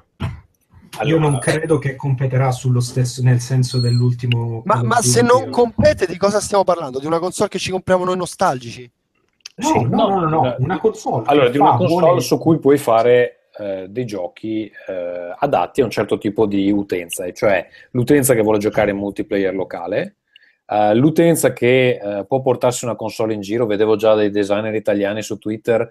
Adesso questa cosa non è stata specificata perché non si sa se i giochi devono essere al 100% identici, sia che li giochi sulla TV, sia che li giochi ehm, Nintendo porta- ha- tra le poche portandoli in giro. posizioni che ha lasciato è stata quella di, eh, di dire che la transizione è seamless, che è una di quelle cose che eh, è una delle poche cose intelligenti che hanno detto, oltre Sì, al fatto per- che io- io quello che diceva Ferruccio dei diversi pacchetti, che poi ne parliamo, dei diversi No. pacchetti con i diversi tipi di controller inclusi o meno, una delle cose che su una console così non accetterei è che tu hai una transizione o una diversa esperienza di gioco nel passaggio dalla TV. No, però con, con diverse esperienze, non dico dal punto di vista grafico, eccetera. Per esempio, questo designer italiano, mi pare che si chiami... eh, Mattia sono quelli di. Fru. Eh, sì, sì, Traverso. Mattia Traverso, quello di Fru. Certo. Ehm, diceva, ad esempio, pensa che figata se, eh, non so, puoi giocare all'equivalente di Pokémon Go, un nuovo Pokémon, quando sei in giro e li catturi tramite il, tramite il pad, che tra l'altro non so nemmeno se è una telecamera, non si è capito. Non Eh, sembra che ci sia niente di... di- di- quindi non si sa se ha un GPS, eccetera, e poi sulla TV di casa ti metti a posto la palestra, fai le altre cose. Ecco, questa cosa qua non si è capita, quindi può essere che il gioco sia esattamente identico al 100% da tutte e due le parti. Um, ma non si sono capite eh, tante, tante altre cose, non si sa quale sia la struttura per lo- l'online, anche se ci sono questi nuovi account um, Sì. di Nintendo. Se Non si capisce nemmeno un'altra piazza, piazza Mi o esperienze di questo Sì. genere. non si capisce nemmeno quanto bene si possa giocare a Skyrim, che è nel video, ma Bethesda ha detto non è confermato che fa ridere sta cosa. Molto. Eh, ehm, quanto sia bello giocare a Skyrim a portatile. Allora, in teoria è una figata, nella pratica eh, non sono convintissimo, però insomma c- se ne può, se ne Però, può discutere. To- Tommaso, posso chiederti perché in teoria è una figata? Può giocare a Skyrim su un portatile. C'è un gioco da 100 ore che uno se non sta sul divano, voglio dire, a farsi proprio i benemeriti cazzo gioco, la porta chiusa, con la moglie che non ti disturba, non te lo godi. Cioè, che fa? giochi a letto per questo. Ma, ma giochi in se- sessioni da 10 minuti a Skyrim? Ragazzi, non ci credo. No, no, perché 10 minuti? A letto ti fai eh, mezz'ora? No, però boh, su un viaggio aereo, su un viaggio aereo ci sta insomma che ti fa una 5 ore di Skyrim, eh, non è che... Vabbè, sì, ma mi hai fatto veramente l'unico esempio in cui, ok, ti do ragione, un viaggio aereo da paura, però... Non... Vabbè, oh, sono loro che hanno mostrato Skyrim, eh, che cazzo ti devo dire, Simone? Loro, loro hanno, mostrato, hanno, mostrato, due o tre attività eh, particolari che vorrei semplicemente darvi, darvi quest'idea, poi voi mi dite che cazzo di cagata è. Eh, una delle cose più belle che mh, mm, non riesco a capire se è molto bello o se è una cagata terrificante oppure se è un dettaglio di cui mi esalto solo io è, la diversità di gioco quando sei in mobilità tra i due pad laterali attaccati alla console, quindi praticamente usare un pad della Wii U e eh, quando diciamo nel, nella dimostrazione lo appoggia sul tavolino del, dell'aereo stacca i due controller, si diciamo tra virgolette rilassa all'indietro con la schiena come se avesse un controller eh, normale e avesse una piccola televisione eh, in mano. Quindi lui stacca i controller, appoggia il, il tablet sul, sul tavolino e utilizza quei due controller diciamo eh, vicino alle proprie gambe perché gioca anche con le cuffie quindi uno schermo che a distanza di so 70-60 cm è possibile controllare con quei due controller e non con il controller eh, diciamo da casa quello che ha in mezzo quella striscia nera sì. con il logo Nintendo Switch. Sì, ecco, io per una cosa così... Possono usare anche separatamente. Cioè, ecco, io stavo pensando per la persona brutta che sono e che sto diventando, che spesso a volte mi muovo o aereo o treno o comunque trasporti di, di abbastanza lunga durata, stavo pensando che potrebbe essere una di quelle cose dove dico, eh, vaffanculo, eh, se devo guardare un'email o altro ho il cellulare, se invece devo giocare 3DS sì, ma se mi posso portare dietro una cosa così in camera d'albergo può essere una cosa abbastanza, abbastanza, infatti, secondo abbastanza me... vincente. E lì io potrei dare, eh, dare, le, le, diciamo, dare la, la, perdonanza a Nintendo di portarmi nel 2017 Skyrim, perché altrimenti tutto questo è ingiustificabile. Eh? Perché Skyrim è una, una cosa da... da lasciamo cosa... stare proprio la cosa specifica di Skyrim, che anche sti cazzi. Insomma, diciamo i videogiochi eh, che di solito si vedono su altre console e su PC Uh-huh. Eh, secondo me quella parte di que- questi giochi qua ce ne saranno di più di eh, Wii U, e se ce n'è due ce ne sono comunque più di Wii U. Eh, però secondo me quello non sarà la cosa, ci sarà un po' la, la ciliegina sulla torta, non sarà il, il piatto principale. Ecco. Eh, però sì, avendo tutti questi diversi eh, use case, diciamo, eh, in qualche modo si crea, secondo me, un pacchetto un po, più, un po' più interessante. Però io non starei lì a fare il solito discorso, ah ma non c'hanno Call of Duty, non... secondo me non è avendo Call of Duty sulla console Nintendo che c'hai eh, veramente il, il, lo scatto di reni di Nintendo. Nintendo funziona bene quando fa qualcosa di leggermente diverso. Vedi eh, Nintendo 64, vedi eh, Wii, eh, vedi Pokémon Go, cioè nel senso quando, quando, c'è qualcosa che funziona bene in quel contesto in cui opera Nintendo, ok, eh, i giochi fatti da terze parti potranno esserci, soprattutto se sono fatti specificamente per Wii U, però non saranno mai la forza trainante. Eh, Peraltro, eh, riagganciandomi un attimo a quello che, si, che, dicevate prima dei ragazzi, dei bambini che non eh, conoscono Nintendo e tutte queste cose qua, volevo darvi un, eh, una soffiata.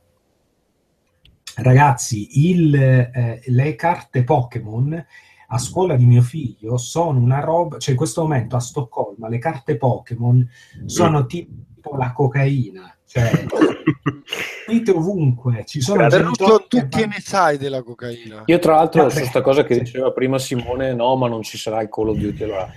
Um, secondo me questo, cioè, siccome possiamo già dire che eh, come potenza, eh, allora sta cosa che sarà potente come una PS4 mi sembra difficile, um, Potrebbe, potrebbe, anche essere, però insomma, vabbè, se è potente come una PS4, comunque tecnicamente Call of Duty lo fa girare. Secondo me non è il posto dove si crea una community di Call of Duty, ma quello è un altro discorso.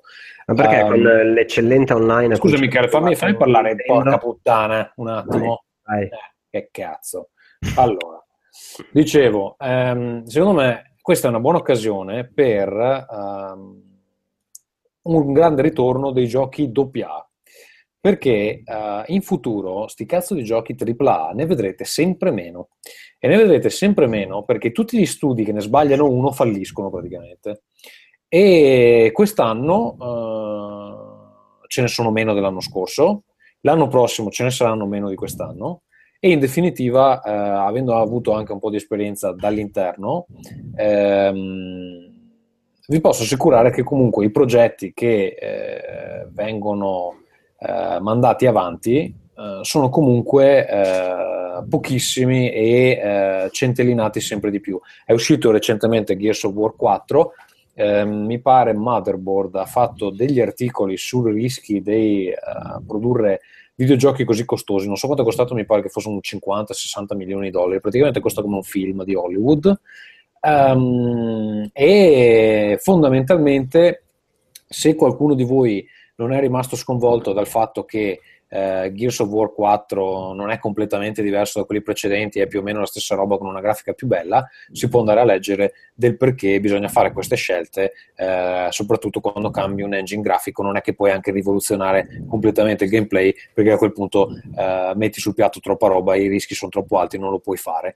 Eh, quindi per me ehm, eh, Switch potrebbe essere una buona occasione per avere eh, giochi indie f- finché si vuole uh, perché quelli gireranno sicuramente, e dei giochi AA che magari non richiedono, cioè non sono Cyberpunk uh, eh, 2047 come si chiamerà quello uh, nuovo di CD Projekt Red, però insomma che comunque dignitosamente fanno girare della roba dalla grafica bella, perché se proprio vogliamo dirla, su Wii U comunque i giochi Nintendo da vedere sono, sono, uno spettacolo, a parte Splatoon che secondo me um, è un po' penalizzato dai 30 fps in alcune parti del, del gameplay, Uh, però insomma il resto comunque è veramente eh, bello e a volte, anzi molto spesso, più bello di cose che si vedono anche su piattaforme uh, più potenti. Michele, cosa volevi dire?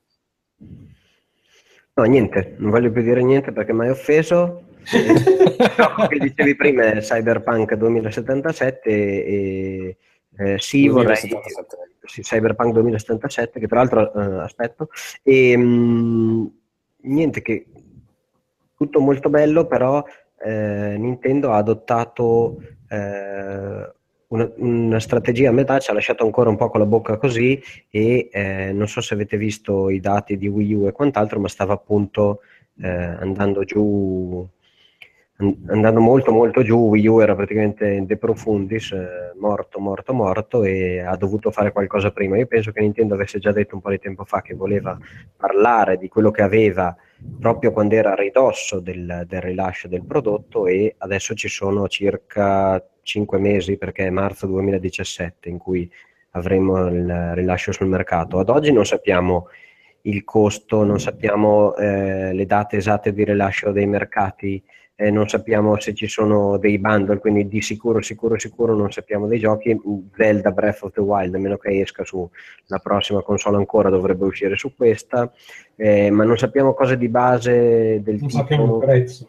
Non sappiamo i prezzi, non sappiamo il, il, la, la, durata della batteria, che per un prodotto così è, è, è, devastante, perché loro si potrebbero bullare di dire guarda, sì, 720 eh, su quello schermo lì, però diciamo che ci puoi finire un gioco da 10 ore uno magari ci pensa. Però scusami, scusami ehm, vai, vai. Michele, perché Tommaso ti ha interrotto, ha ragione, cioè ti ha cazziato, ha ragione, perché, per dire qualcosa di molto interessante. Io la vedo benissimo questa cosa qui di diciamo un po' abbassare i toni della, della rincorsa alla, alla quadrupla che sta mm. diventando una cosa un po', un po grottesca, e, ehm, e, stabilizzarci anche un poco per quanto riguarda le performance e la grafica. Cioè, a me quando dicono che PlayStation 4 e Xbox One non sono le bestie di tecnica che potrebbero essere tutte queste cose qua, io dico ma ben venga perché vuol dire semplicemente che abbiamo la possibilità di, eh, cioè che abbiamo che, che, l'asticella non si alza al punto che poi alla fine ci troviamo con, eh, con tre giochi l'anno, perché se la tendenza cons- continua così, scusatemi, davvero va a finire che solo EA e Activision possono pubblicare giochi. Quindi qualsiasi cosa vada in quella direzione là, secondo me è ben accetta. Eh, mi sembra una prospettiva interessante perché non se ne parla spesso, ma, ma- ma è già, già oggi un problema. Cioè, per, per fare, per fare un esempio, poi, poi faccio poi gli altri, eh, se tu adesso vuoi fare un pitch AAA, eh, i publisher con cui puoi parlare eh, sono meno di 10 nel mondo eh, che possono permettersi di fare quelle spese. Alcuni sono EA, Activision, eccetera, li conoscete, eh, Sony eh, o Microsoft, e poi ci sono tutta una serie di publisher eh, che vengono tipo dalla Corea, dalla Cina, eccetera. Cioè, so, sono questi, eh. Con che disprezzo, con che disprezzo hai detto no, beh, questi hanno, i soldi, però magari vogliono dei giochi... Ma eh... sì, Tommaso quando vede un occhio a Mandor la rosica, quindi insomma voglio dire... Esatto. E, e quindi insomma è, è così. Se quando hai meno di 10 studi che possono permettersi di finanziare il tuo progetto da 50 milioni di, di dollari, eh, non è che puoi permetterti di fare tanto schizzinoso sulle condizioni di come deve essere il gioco, su quanto deve essere innovativo, eccetera. Um, va bene, sentite, allora um, io direi di fare un giro per quali sono eh, i deal breaker um, per noi, cioè eh, secondo noi cosa assolutamente farà fallire la piattaforma se non viene eh, confermato o chiarito, eh, eccetera, prima del, prima del lancio? Uh, Michele? Mm, fallito prima del lancio, niente. Eh, come al solito, le 3-4 major IP di, di Nintendo devono essere, devono essere, diciamo, se non presentate eh, a ridosso del lancio, comunque fate capire a gennaio-febbraio che queste arriveranno, saranno disponibili nel breve tempo. Questo rimpolperà sicuramente le vendite. Se non ci saranno queste, ce ne sarà una sola e magari non è nemmeno Mario, mh, mm, vedo un grosso rischio per la piattaforma altro non vedo come, come rischio. Simone? Io dico che mm, non ho capito, tra virgolette, la domanda se il successo per me o il successo globale. No, il successo, il successo, per la massa, diciamo, non per te perché poi noi sappiamo che noi ce la compriamo e basta. Insomma, Io insisto sul dire che se non ci sono i giochi che i kids vedono sulla console dell'amico a casa, uh, no, no, non vende questo affare. Ma i kids non spendono soldi e non, non spostano le vendite della console da dieci anni. Dici, I eh? kids, I kids hanno il cellulare e i genitori in mano e basta. Beh, questo è vero. Questo adesso ormai è cambiato proprio però, il loro media lo, iPad. Però sentite, se, se, immaginatevi lo scenario. Secondo me c'è del potenziale per i giovani, per i bambini, i, gio- i giovani. Eh, ormai ne parlo come se fossi un vecchio che guarda i cantieri. Eh, cioè, immaginatevi uno che alla scuola elementare si porta dietro il uh, Nintendo Switch e in ricreazione gioca con i suoi amici a, non so, il gioco di calcio, quello che è. Cioè, cazzo, al... Ma... Sa- sarà che sono un vecchio, Pokemon. ma a me sembra una figa, o Pokémon, eccetera. Oppure due fratelli sul retro della macchina e tu ci attacchi lo schermo su un sedile e loro giocano uh, per tutto, viaggiano, sì, sì, rompono sì, i coglioni. Cazzo, però quelli non spendono soldi, questo è il punto. Cioè, no, ma i genitori sì. Esatto, prima prendi gli adulti, però prendi i babioni come noi che spendono i soldi al lancio, poi fra uno o due anni cominci a, eh, a fare prodotti più per, rivolti ai bambini, lì esce il nuovo Mario Kart, esce magari il nuovo Pokémon e a quel punto è per la console grossa, non è più solo per il 3DS, quindi vende, mili- vende a milionate e lì poi penetri anche quel mercato lì. Però secondo me, qui rispondo alla tua domanda che non mi hai fatto, la cosa fondamentale è il prezzo, perché se sta cosa qui viene fuori a più di uh, eh, 2,99 nella versione base, secondo me lì sono cazzi. Cioè, se, Però, se scusa, Ferruccio, lì sono cazzi. Se tu, tu mi stai dicendo che non sono i kids che comprano questa console, ora se, sono, se, siamo noi gli adulti che lavorano mm. e che hanno voglia, tempo e modo di giocare ai videogiochi, che ti cambiano 100 euro? No, cambiano, cambiano perché dal punto di vista psicologico fanno una differenza enorme, soprattutto in America. Eh, 2,99 è in alcuni casi ancora al limite dell'acquisto impulsivo, 3,99 no. E quindi quella differenza lì la fa, anche perché poi appena lo metti a 3,99 diventa il paragone con eh, PS4 Pro, con Scorpio, tutte queste cose qua, poi diventa, diventa una competizione diretta e lì non, non ci sono cazzi. Eh, anche se non vendi magari esattamente al, allo stesso mercato, non è, non è un, um, una, come si dice, una proposition, una proposta che puoi fare tanto facilmente. Quindi secondo me la cosa fondamentale sarà il prezzo. Se riescono a tenere il prezzo basso, eh, hanno, per, secondo me hanno fatto il botto, perché io non ho mai visto delle reazioni così positive all'annuncio di un prodotto Nintendo in tempi, eh, diciamo, non eh, antedi- antediluviani. Quindi, sì. Molto bene. Ehm, ok, quindi eh, Ferruccio, tu avevi questa ipotesi dei bundle, giusto? Sì. Parlacene. Di bundle del, dello Switch? Sì. Sì, allora si parla, c'erano questi, questi eh, come si dice, questi rumor che praticamente ci saranno due versioni, una 2,99 base e una 3,99 eh, tipo luxury o deluxe o pro, come, come dir si voglia. Eh, però naturalmente non si sa eh, qual, è, qual, è, il contenuto, cioè quale sarebbe la differenza. Adesso c'è una, una possibilità, è che per 2,99 ti diano semplicemente lo schermo e i due controller laterali senza la base per attaccarlo alla TV.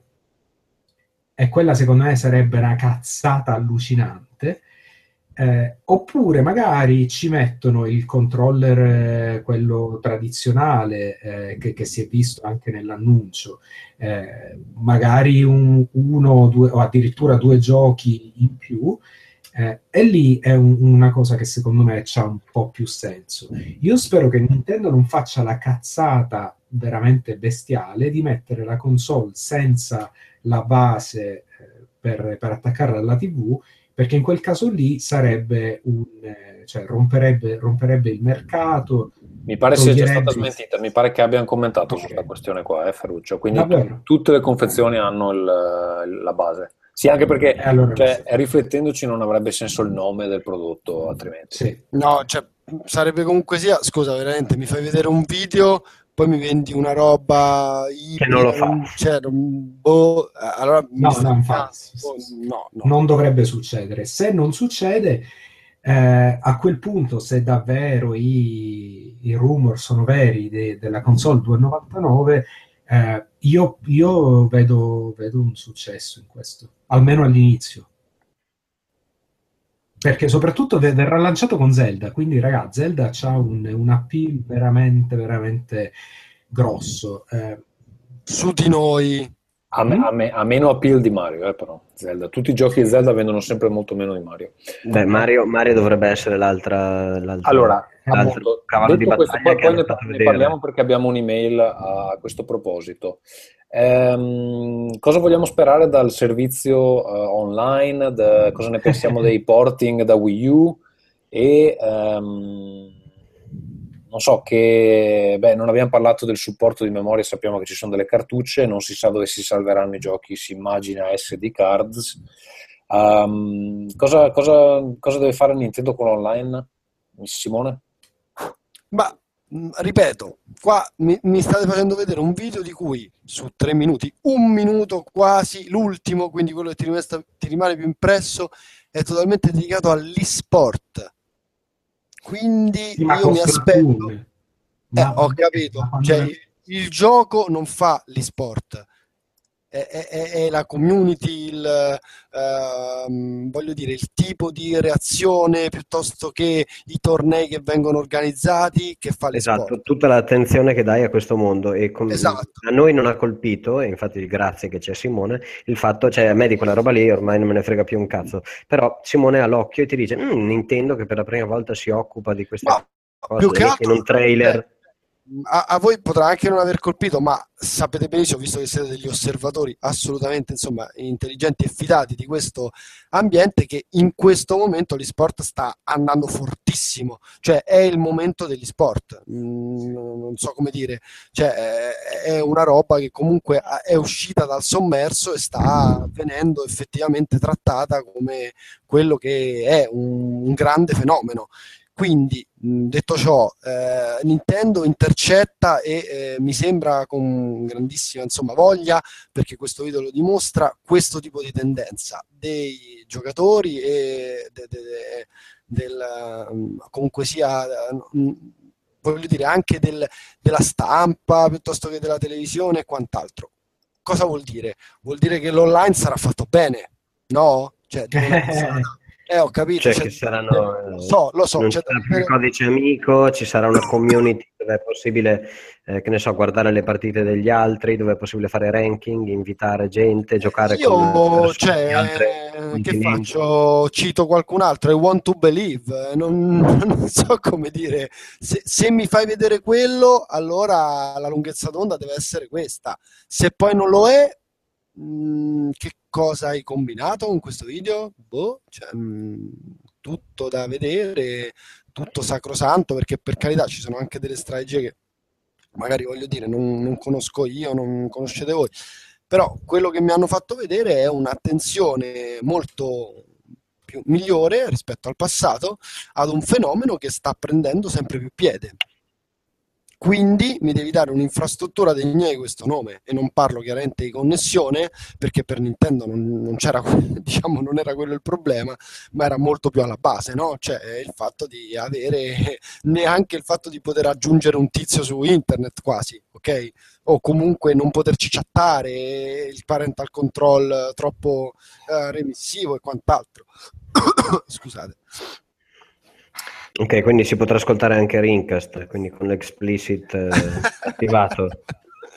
Sarebbe il caso, ovviamente. Liriche esplicite. Va Ok, bene, io per, per il discorso, solo una cosa, per il discorso eh, ehm, diciamo e-sports e alto hanno fatto vedere comunque in un video di questo tipo qua i controller normali, il controller tipo Pro e poi un altro controller che è tipo l'evoluzione del Classic. Comunque mh, diciamo che quello di default non ha la croce direzionale, che pensando a un, a un Mario mi fa venire un po' diciamo, Ma da secondo pensare me a sarà più sarà. problematico se rendono compatibili e sicuramente lo faranno i titoli della Virtual Console.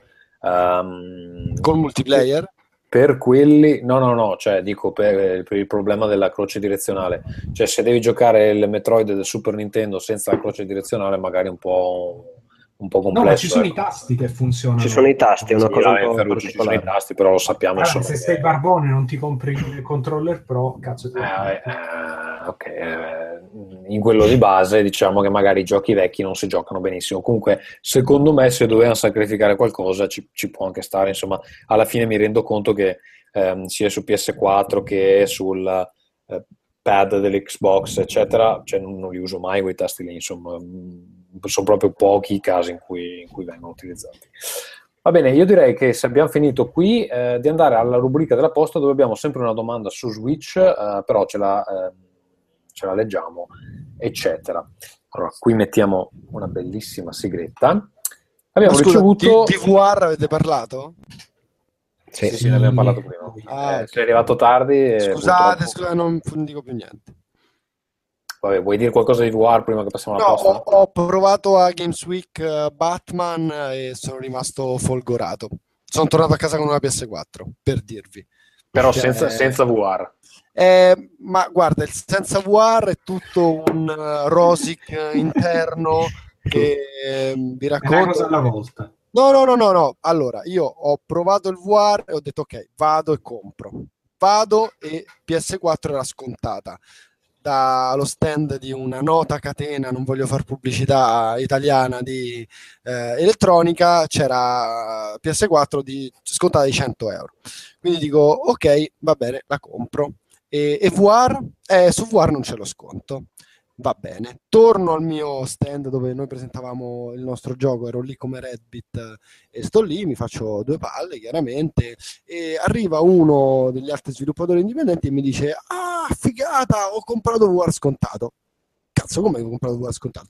Eh sì, c'era un momento, un'ora in cui l'hanno venduto a, un, a, un, ehm, a 100 euro di meno e io ne ho approfittato e l'ho comprato fatto scusa ma tu eri qua come cazzo hai fatto? Eh sono andato lì gli ho detto guarda io sono espositore ho pianto miseria ho cominciato a dire eh, ma no ma eh, voi avete fatto l'offerta prima adesso io non c'ho no tempo. parto militare esatto, se no parto cioè, militare fatto... non... chiagni e fotte praticamente. Esatto non ho tempo di stare qui tutto il tempo al, al vostro stand eh, dai dai dai e quello dai dai dai gli ha dato sto cazzo di war scontato. Allora a me mi ha detto questa cosa il giorno diciamo dopo che lui aveva comprato war e io mi sono detto, beh, cazzo ci devo provare anch'io, ci provo, chiaramente insomma con tutte le... Eh, eh, bravo, ridi perché fai bene a ridere, con tutte eh, con le, le, esatto, le vergogne del caso, vado lì, mi faccio dire ma chi è il capo qui? Ah, questo, ok, sì, fa, fammi andare dal capo. Voglio parlare col suo manager. Esatto, voglio parlare col me, vado alla commessa, la commessa chiaramente mi dà in culo brutto, eh. Detto no, ma dove l'hai sentita questa cosa? Non esiste, di qua di là. Parlo col capo, il capo mi dice no, mi dispiace, no, proprio perentorio. E insomma torno abbastanza al mio stand con la coda fra le gambe e chiaramente vado via perché dovevo andare via. E dico vabbè senti non sono riuscito a trovarlo scontato mi rode troppo il culo aspetto Natale. Vado via e mi chiamano mi telefono ero già in metro. Oh c'è VR scontato di 100 euro come lo volevi tu? Vabbè, insomma voglio dire mi è andata male stavolta. Non potevi fartelo comprare da qualcuno no? No, ormai eh, 400, 300 euro comunque non è che qualcuno dice te le anticipo, anche perché erano tutte persone che non che ecco. conoscevo. Eh, ma a casa poi come l'avresti giustificato? Non me ne fregavo proprio un cazzo, dico la verità. Anzi, voglio dire, io proprio avevo scritto a mia moglie: Ho provato la realtà virtuale, Laura. Guarda, quando arrivo te la faccio provare, sarà una figata, la faccio provare a tutti, a tuo padre, bla bla bla. Quindi, cioè, il fomento, diciamo che era abbastanza. Bravo, senza menzionare il prezzo, vedi? vedete, ragazzi, le senza cose Senza menzionare, ma chiaramente senza menzionare il prezzo, anche io voglio dire, cioè, insomma, non eh, sarebbe stato comunque vergognoso e quindi è andata così. Non ho, non ho, comprato VR, ma a Natale sicuro lo compro perché la mia esperienza con VR è stata uno shock, quindi non, po- non potrò proprio fare a meno di comprare quell'affare. Bene. bene. andiamo avanti. Sì, si sono già fatti. Sì, sì, abbiamo finito. Allora, una bella sigletta qui per la rubrica della posta. Ma non abbiamo fatto i giochi giocati. È vero, cazzo, non abbiamo fatto i giochi giocati, li abbiamo saltati. abbiamo detto parliamo dei giochi VR, parliamo. Va bene, allora una bella sigletta per i giochi che stiamo giocando.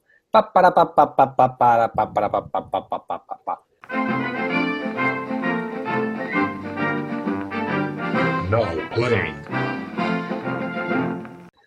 giochi che stiamo giocando, cari amici, li stavo, li stavo volendo saltando, però eh, Ferruccio, io volevo andare a letto presto, invece no, rimaniamo qui a parlare ancora di giochi. Va bene? Eh, Ferruccio, parlaci dei giochi che stai giocando allora.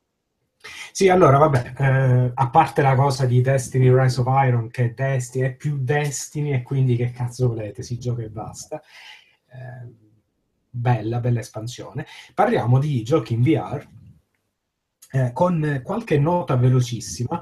Eh, vediamo di toglierci dalle po' di osservazioni generiche su giochi molto piccoli o, o demo. Eh, ho già parlato di Drive Club e vabbè, stendiamo un velo peloso. Eh, e parliamo invece di due cose interessanti che mi sono successe, una con eh, VR Worlds, eh, la raccolta di minigiochi, e una con Playroom VR, che è un, eh, un, anch'esso una raccolta di minigiochi fatti dallo studio giapponese, Studio Japan di Sony, eh, gratuito, questo, questo gioco. Eh, quello di VR Wars mi è successa una cosa molto interessante con eh, eh The Heist, eh, il, il, minigioco della rapina ispirato un po' a, ai film di Guy Ritchie, no? ambientato con i gangster londinesi, eh, che è praticamente vabbè, uno sparatutto su, su rotaia di base, però c'è anche delle parti drammatiche con buona recitazione, insomma una storia carina e tutto quanto, un'esperienza molto breve ma intensa. Allora, raga, mi è successo una cosa in questo gioco e non mi era mai successo in un videogioco. Praticamente c'è, il gioco succede, gli avvenimenti del gioco avvengono soprattutto in flashback, perché nel presente il protagonista, che sei tu, è legato a una sedia e c'è un tizio che vuole estrarre informazioni ed è questo bestione eh, renderizzato molto bene con buona recitazione, ripeto, tutto quanto. Adesso mi è successa una cosa strana mentre giocavo a questo gioco il fatto che questo personaggio fosse così minaccioso e mi guardasse negli occhi mi ha fatto sentire intimidito per la prima volta in vita mia. Cioè, non dico che ho avuto paura, ma è stata proprio una reazione di. Cioè, quando qualcuno ti urla contro, la prima Tu, reazione. tu dici che Ferruccio Cuor di Leone non era mai stato intimidito prima di, prima di adesso, dici? Da un videogioco, no. Nella realtà tantissime volte, però capito se qualcuno ti urla in faccia, la prima reazione è che ti, ti- ti metti in tensione. E, e il fatto che questo personaggio ti, eh, come si dice, tenga lo sguardo, cioè ti guardi negli occhi, dà una sensazione molto, molto diversa da quando lo vedi su una TV. Davvero, e questa è stata una delle cose che mi ha stupito di più in assoluto. Non è stato, non è stato per niente piacevole, però è stato molto, molto potente come, cioè, perché c'è questo qua che sta- fa per darti un pugno, ti- la reazione è istantanea, è istintiva, scusatemi. Eh, l'altra cosa invece carina è che in Playroom VR uno dei minigiochi è un platform 3D in cui sei in questo mondo eh, con tutti questi robottini, cioè comandi sto robottino e deve salvare questi altri robottini qua. È, è difficile da spiegare, ma ragazzi, è una delle, delle esperienze più, eh, più deliziose che abbia, che abbia provato in VR. La sensazione di essere lì e di essere in questo mondo super colorato è veramente tangibile. Non sei, dei non sei il controlli- primo che, che lo dice, un mio amico ha detto vorrei vedere la faccia di Miyamoto mentre gioca a questo. Minchia, ragazzi, io un Mario così, eh, veramente, ragazzi, darei un coglione di Tommaso per, per Mario così.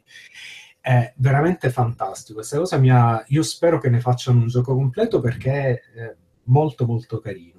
Eh, poi parlaci tu di O- Oxenfree, poi io parlo di Super Hard Cube, Tamper e sta- Sì, vabbè, ci sono anche gli altri. Eh, Michele, tu hai giocato Eh, non ha qualcosa? giocato niente, non ha scritto nulla. No, io non ho giocato un cazzo, mi dispiace ragazzi.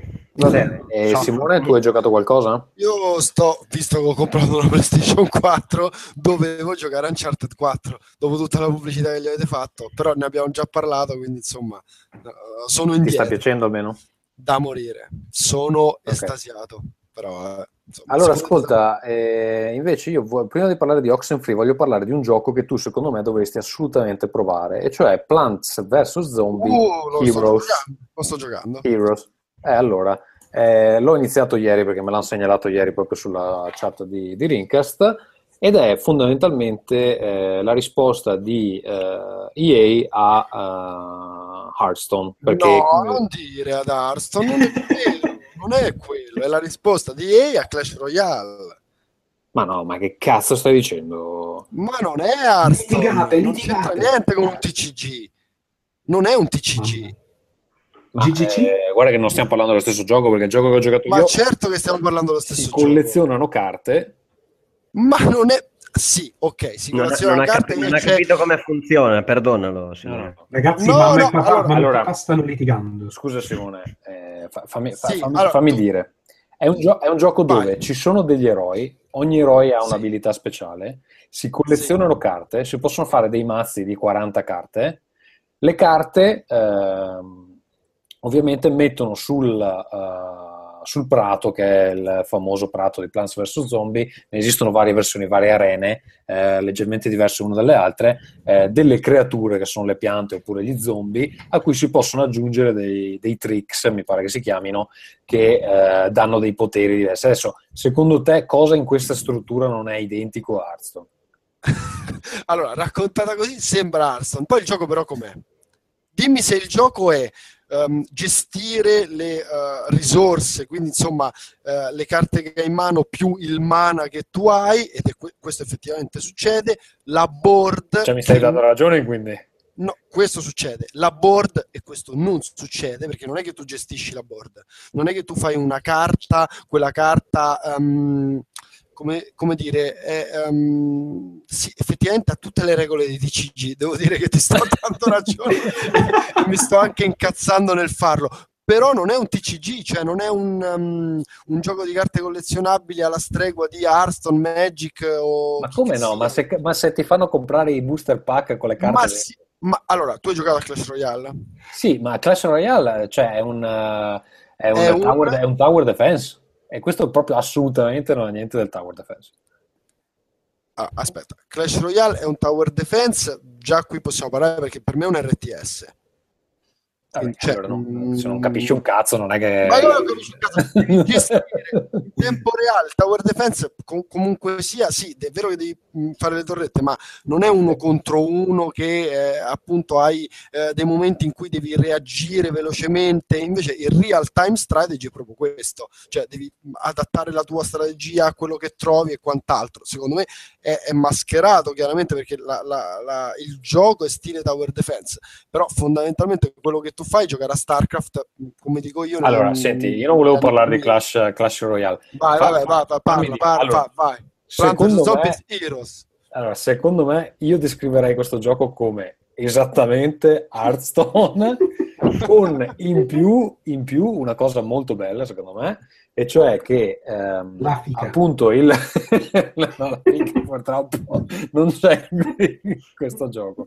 No, la cosa molto bella è che eh, è diviso in lanes, eh, non so come si chiamano in italiano, delle, Corsie. delle corsie, esatto, che sono le stesse che ci sono appunto nel classico Plants vs Zombie. Le carte, ogni carta va messa in una di queste eh, corsie, alcune possono essere messe di fronte alle altre danno tipo dei bonus, danno delle protezioni, cose del genere. Questa è ehm, un po' la differenza. Tra l'altro le corsie possono essere anche, vabbè, possono essere di erba, che sono quelle normali, possono essere acquatiche, dove si possono mettere solo creature o piante o zombie che vanno nell'acqua, e poi ci sono quelle sopraelevate che comunque eh, lo stesso si adattano meglio a certi tipi di eh, creature. Eh, ogni, ogni giocatore sceglie un personaggio, il personaggio ha un potere esattamente come in Hearthstone, si usano delle risorse come il mana, cioè le piante usano il sole, i, Che i tra l'altro zombie- cresce turno dopo turno come cresce- in Hearthstone. Come in Hearthstone, esatto. Ma alla Eh, fine si- non state andando d'accordo? gli zombie, gli zombie della-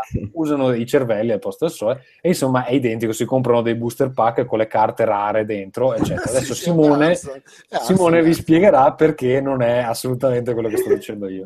Non, cioè, um, no- Ammetti la allora, sconfitta, ammettilo Simone, cazzo. il, il sistema del TCG Trading Card Games alla eh, Pokémon che è la- l'eroina, no scusa, la cocaina dei compagni di classe del figlio di Ferruccio, piuttosto che alla ehm, Magic e alla Hearthstone è un gioco diverso. Mm, Ammetti che sia un gioco diverso?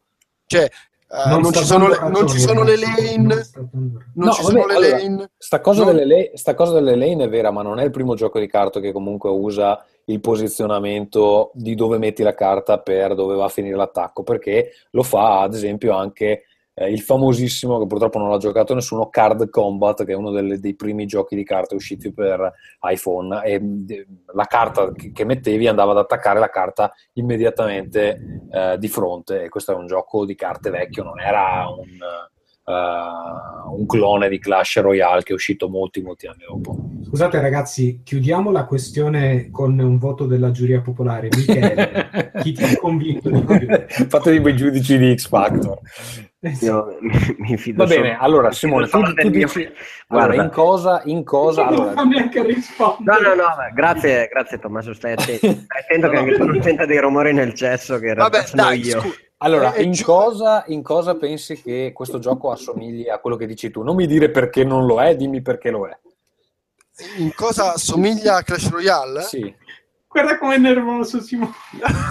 Non la, sa- non la sai la risposta? la domanda. Ah, allora, scusa, sai Siamo, siamo d'accordo che Clash Royale come um, Sì, sì. eh, Plant vs Zombie c'è, c'ha anche lui le carte che le trovi, le upgradi eccetera Sì, sì, eccetera. ok, va bene, ok. Eh, su questo insomma mi darai ragione Sì. fondamentalmente ah, ah, la differenza è che uno gioca a turni e uno gioca in tempo reale E, e anche che uno è un tower defense e l'altro no, ad esempio, però... ma cazzo dai vabbè, vabbè.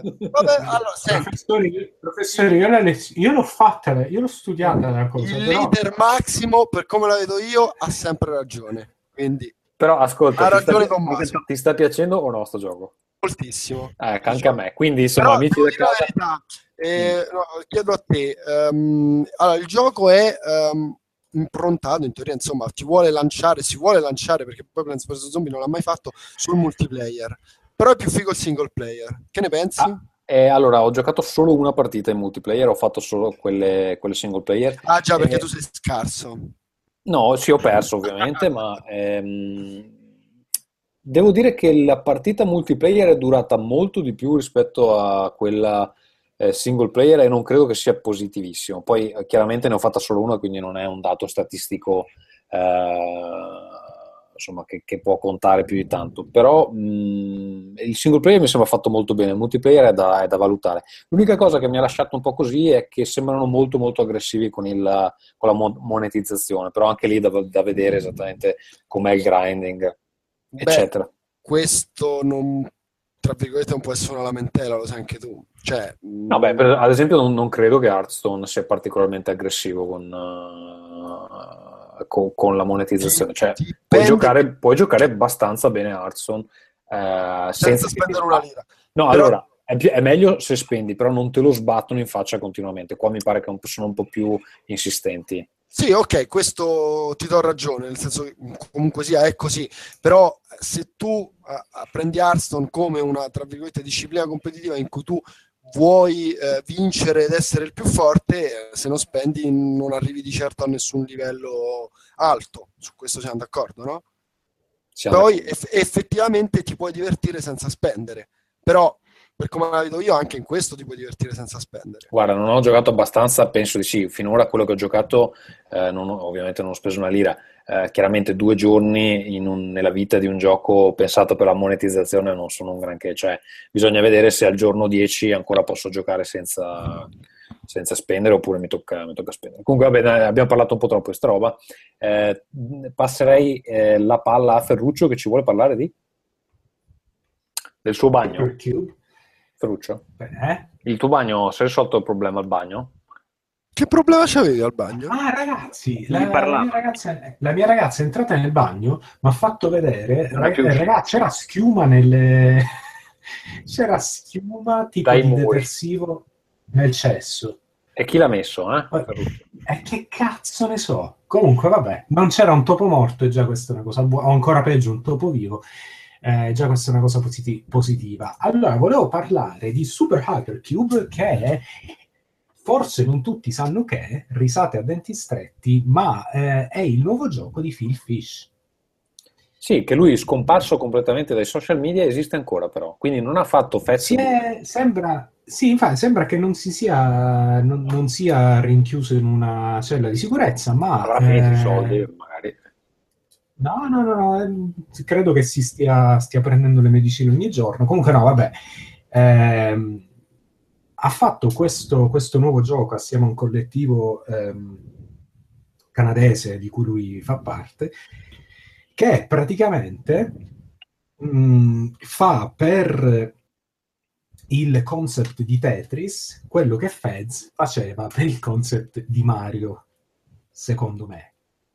Eh, cioè prende il- il- l'idea di base di Tetris, che è quella di ruotare dei pezzi e metterli assieme, o comunque insomma di posizionarli, e, e- e- e crea un gioco molto semplice, ma anche molto additivo, eh, ragazzi, come uso l'italiano. Minchia, additivo, ma non Come è il una parola detersivo, italiana. come, come il detersivo che, che ti sei messo in bagno adesso. assuefacente. Eh, praticamente il gioco funziona così: c'hai eh, in realtà virtuale c'hai un pezzo eh, di un, un coso formato da dei cubi, un po' come un pezzo del, del Tetris, eh, e puoi ruotarlo in tutte e tre le dimensioni. E praticamente devi fare, devi metterlo eh, nella forma tale che passi attraverso una sagoma. Quindi praticamente devi. eh, Sono come i giochi per bambini dove c'è, la, dove c'è la forma rotonda e tu devi fare tre una roba triangolare, no? di solito devi fare entrare la roba rotonda, però tu da bambino eri probabilmente volitivo come adesso, E- quindi incazzavi, incazzavi a piantare le cose triangolari nei buchi rotondi. Però sì, l'idea è quella che eh, metti il, eh, il buco rotondo, eh, cioè il- la forma rotonda nel buco rotondo. Eh, in questo caso però, eh, naturalmente, ogni volta che eh, lo azzecchi si aggiungono altri cubi, quindi la forma diventa sempre più complessa ed è un gioco le cui partite sono massimo forse 5 minuti, eh, quindi si muore, cioè è molto facile perdere. Eh, si gioca solo per il punteggio, è estremamente semplice, però innanzitutto è bellissimo da vedere perché c'ha queste cose tipo al neon, c'ha questo, questa palette di colori molto ricercata, questi effetti 3D molto, molto belli da vedere. C'ha sta cosa carina che siccome il pezzo ce l'hai davanti ti devi spostare a destra e a sinistra per guardare oltre il pezzo e guardare la sagoma, quindi c'è anche questo effetto carino della, della VR non lo so, è un gioco a cui ritorno, su cui ritorno sempre, sono in classifica il duecentesimo nel mondo, perché è veramente... Su 200, eh? No, non credo che abbia venduto tantissimo, quindi non credo che sia un grande risultato, appunto. Però è un... secondo me forse... Cioè, direi che è il gioco migliore che c'è su VR, non perché sia il più spettacolare, ma perché è il più, il più bello come gioco, proprio. Molto, molto divertente.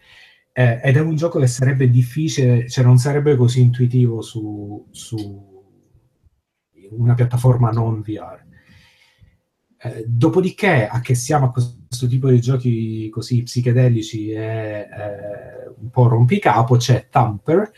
Eh, e Thumper è un gioco fatto da Uh, i, scusa, ricordiamo il gioco si chiama Super Hypercube, quello che abbiamo appena detto, ripetiamo i nomi dei giochi. Thumper è fatto da X Harmonix, ed è un, eh, un rhythm game eh, che insomma spiegare il, il, l'ambientazione è un po' strano perché è questa specie di, di, eh, di insetto eh, un beetle, come si chiama? Beetle. In italiano? Beetle? Un Beatles? Uh, no, scarafaggio, uno scarabeo. Tipo uno scarabeo. Mamma mia, mamma mia, che È uno scarabeo, eh, vabbè, sì, è una cosa stranissima. Quello che importa è che praticamente è un rhythm game in cui devi premere tasti, fare fare cose a sto, eh, a sto scarabeo che, che, va a grande velocità nello spazio infinito. Eh, eh, a te devi fare fare cose a tempo di musica, ci sono luci, colori, ricorda un po' con Rez in certe, in certe cose.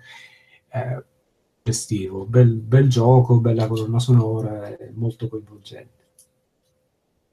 Tutto qua, fine, fine. Poi VR Wars è una raccolta di minigiochi un po' scemi, però c'è quella cosa della, della rapina che dicevo prima che è molto, molto bella. Va bene. Domanda, ma quanto minchia hai speso? No, perché ho parlato, cioè ho praticamente ho comprato tre giochi, Tamper, Super Hypercube che sono uno è 10 euro, l'altro è 15, e poi VR Wars che è l'unico gioco uh, completo per VR, quindi manco tanto. Eh, sul costo di VR ne abbiamo già parlato, è stata una botta non indifferente, andiamo avanti. Allora, eh, dico cose velocissime su cose che ho solo toccato. Um, ho iniziato The Witness, uh, mi è sembrato molto bello, ho risolto boh, una trentina di, di puzzle, forse un po' di più. Eh, non lo tocco da... ho fatto un periodo in Italia, non lo tocco da quando sono partito, quindi lo riprenderò nei prossimi giorni. Ho iniziato anche Transformers Devastation, è uscito con il Plus ehm, mese sc- questo mese, molto bello, molto bello, non, non me l'aspettavo, c'è un po' il, c'è lo stile grafico dei Transformers proprio di... Uh, primo pelo, credo, non, quindi non gli ultimi di, dei film. Um, comunque è un gioco Platinum e si vede tutto, uh, veramente interessante, ci ho giocato uh, credo un paio d'ore che credo, credo, credo, che ne duri sei, quindi ne riparliamo meglio quando l'ho finito, comunque eh, mi ha fatto un'ottima impressione. Poi mentre ero a casa uh, dai miei, lì ho la PS3, ho iniziato Metal Gear Solid Rising per rimanere in casa uh, Platinum, che ho sempre un po' schifato pensando che fosse un titolo poco riuscito, invece è bellissimo, è veramente... Eh, neanche quello ovviamente sono riuscito a finire. Comunque, ehm, tagliare le cose con la spada è il mio passatempo preferito. Non vedo l'ora di eh, riprenderlo in mano. E poi, visto che c'ero, ho anche eh, iniziato finalmente Banner Saga 2 eh, che avevo comprato, poi mi ero fatto rimborsare perché su PC dava un errore grafico e me lo sto giocando sul Mac è veramente ottimo, però è molto simile al primo, quindi eh, sapete già più o meno eh, cosa aspettarvi. Eh, non neanche quello finito, ovviamente, eh, ne parliamo meglio quando lo concludo. Eh, Simone, tu avevi qualcos'altro? Eh, no, io ho giocato solo, continuo a giocare a Mirror's Edge Catalyst e a appunto Uncharted 4. Non ho altri giochi. Va bene, allora l'unico Invece- altro titolo che, che ho giocato approfonditamente e che ho finito è Oxenfree. Eh, Oxenfree che è di... eh, che hanno fondato uno studio che si chiama Night Studio, che è lo stesso che ha fatto il gioco di Mr. Robot di cui ho parlato credo nello scorso episodio. Eh, Oxenfree cos'è? Fondamentalmente immaginatevi un'avventura delle ultime di Telltale, quindi eh, scelte multiple e dialoghi, mm, fondamentalmente non si fa altro. Qui proprio hanno eliminato qualsiasi altro aspetto del gameplay, quindi non c'è nemmeno da fare quick time event, eccetera, però con uno stile grafico completamente diverso, cioè ehm, dei paesaggi quasi dipinti su cui si muovono dei personaggini molto piccoli che parlano tutto il tempo. Ehm, dalla protagonista escono delle, eh, dei fumetti, eh, ognuno corrisponde a un bottone del pad e eh, fondamentalmente premendo il bottone giusto si dicono le cose che sono scritte nel fumetto. Se si aspetta troppo, ehm, lei generalmente non, non commenta su quello che sta succedendo nella scena. Eh, è una storia di... eh, senza fare spoiler, eh, ci sono questi, questi amici che si trovano su un'isola per fare un party, per andare a bere sulla spiaggia. A un certo punto decidono di esplorare delle caverne. Nelle caverne, ovviamente, c'è della roba male e ehm, insomma succedono delle cose strane. La gente inizia a sparire, e, eh, si sentono dei rumori, ci sono delle radio che, che emettono suoni, eccetera, eccetera. Um, il mistero è molto carino. Uh, non si capisce esattamente qual è il tema del gioco fino a eh, proprio la fine. E eh, è successa una cosa molto divertente perché a un certo punto ehm, la protagonista si guarda in uno specchio e nello specchio mi è comparsa questa parola, Joe Pep, che, che è Andrea Maderna di Outcast anche gli ho mandato anche un messaggio e mi ha detto che a tutti i suoi, i suoi amici è comparsa nello specchio malvagio la parola Joe Pep. Io non so se è un caso, ma insomma uh, mi ha divertito molto. Tra l'altro volevo fare i complimenti questa volta a uh, Outcast Merda perché sono riusciti a raggiungere zero calcare per fargli fare una vignetta dove lui sotto uh, minaccia di una pistola cerca di non dire uh, Rincast merda, però devo dire che veramente si sono superati. Sarà la copertina, no? Complimenti. Eh, oddio, non so se posso usarla, però pot- volendo potrei, potrei, provare a, a ripparla, vediamo, vediamo cosa succede.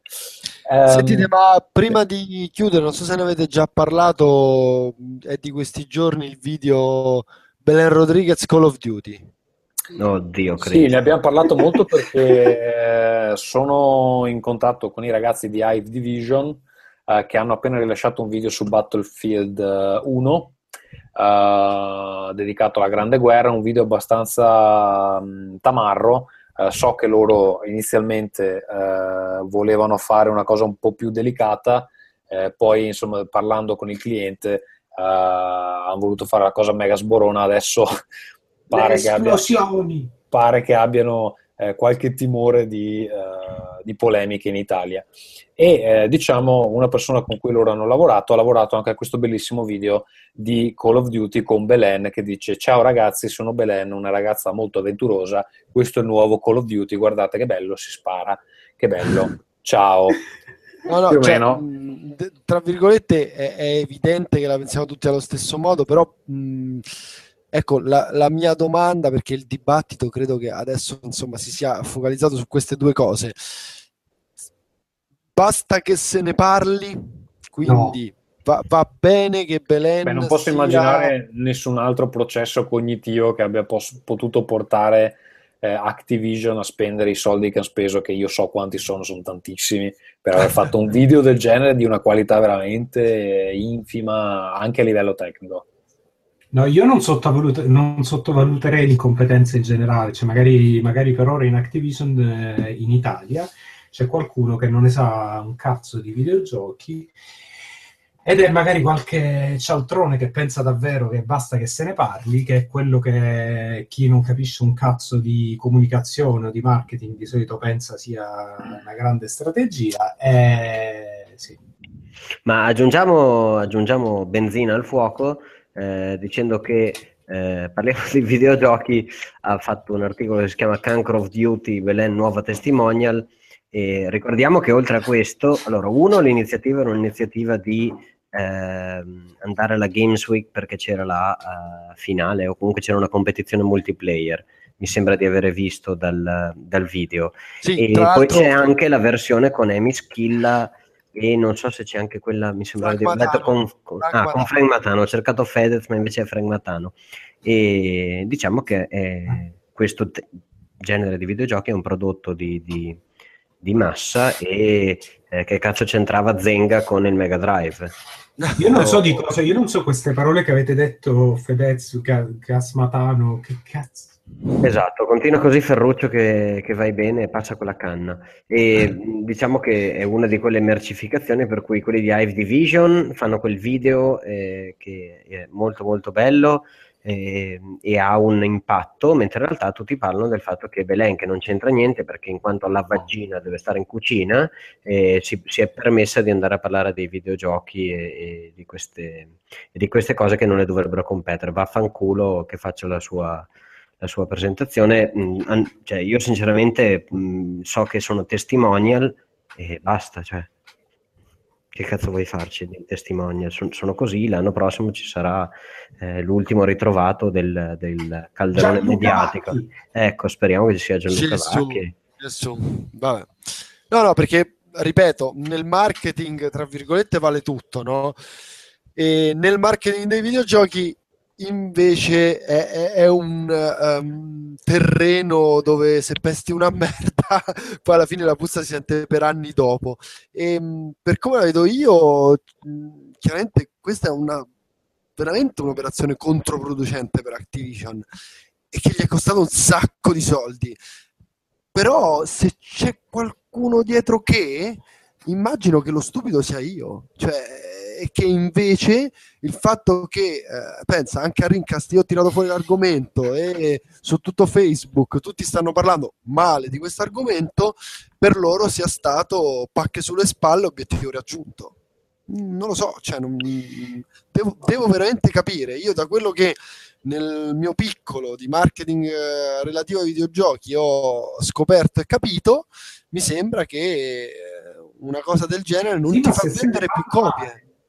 Un'azienda seria come Activision che va a vedere i- le opinioni, eh, cioè il, eh, non solo se se ne parla, ma come se ne parla, eh, se se ne parla male, guarda, non sono contenti per niente perché l'ultima cosa che vogliono è avere un brand che è considerato come scadente o come. Ma io. Ferruccio, sono proprio convinto. Non so, appunto, Tommaso, che è uno che ha fatto marketing per tanti anni, o anche Michele, se magari invece, ripeto, basta che se ne parli, se ne parla male, bene, però è arrivato il messaggio a che cazzo ne so, il cinquantenne che non gli frega niente di videogiochi, non ha mai avuto una console, però minchia, guarda quanto è fregna Belen in questo video, quasi quasi mi compro COD, cioè non E riesco quindi a che fa? Si compra Call of Duty? ma infatti fa? è impossibile per me. è una cosa 299 euro di console perché prima non ce l'avevo. Ripeto, No, però, cioè, allora, ascolta, senso, cioè, ascolta, Simone, secondo me, secondo me il discorso è proprio che cioè, adesso sta cosa qui, for- io spero che l'abbiamo fatta sapendo come sarebbe andata a finire.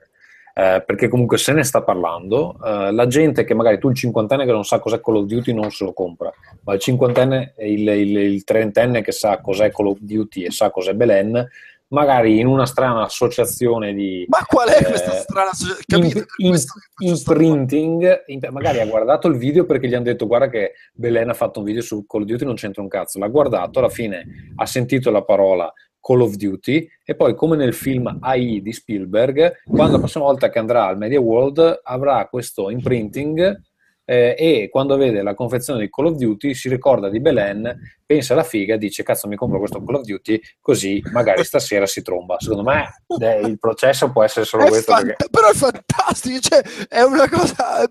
È bellissima questa cosa che hai detto. Ma, Ragazzi, se, se questa cosa funzionasse Eh, ma io così, sono- guardate, ci avrete ma dovremmo ne- scriverci, no- non un libro, de- devi andare in televisione a dire questa cosa qua. io sono, io sono un è, è eh. è- Berlusconi eh, ci è andato parecchie volte a dirlo in televisione. Sì, ma Berlusconi non vende videogiochi, Michele. Cioè, capito? Vendeva fumo e allora ok, cioè, va bene che vado lì con le fregne, dico "Oh, ragazzi io sono il padrone del mondo perché c'è un sacco di figa e la gente che giustamente sottosviluppata, scusate per tutti quelli che hanno votato Berlusconi mh, e che sono comunque sottosviluppati, scusate, dicono ok, lo voto, ok, ma, ma- ma qui si sta parlando di Call of Duty. Cioè, Ragazzi, scusate, ma io non vorrei, ora non vorrei fare troppo eh, l'insider senza averne le conoscenze, ma sbaglio o eh, qualche mese fa la responsabile del marketing Activision Italia ha cambiato lavoro?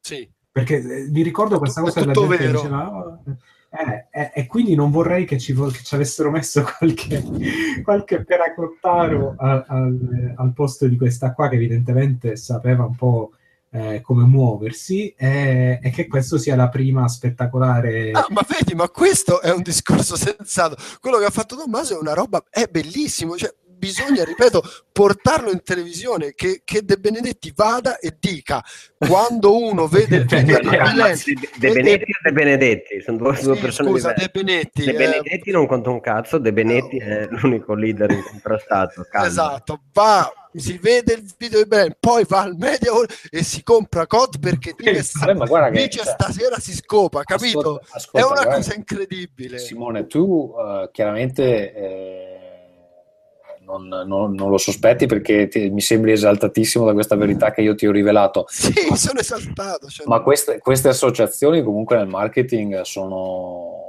onnipresenti. Ma eh. non nel marketing dei videogiochi, Tommaso, e tu lo sai benissimo. Si sta parlando a gente che a livello digitale soprattutto, ma anche in generale, è un pochino più alta, più istruita, non gli vendi una cosa così. Ma ascolta, ma Simone, ma come fai a dire che è un po' più alta più istruita? Ma secondo te, quando in un, in un JRPG ti mettono tipo le donnine di Dragon's Dogma con delle tette che se ti schiacciano la testa in mezzo te la fanno esplodere tipo Kenshiro?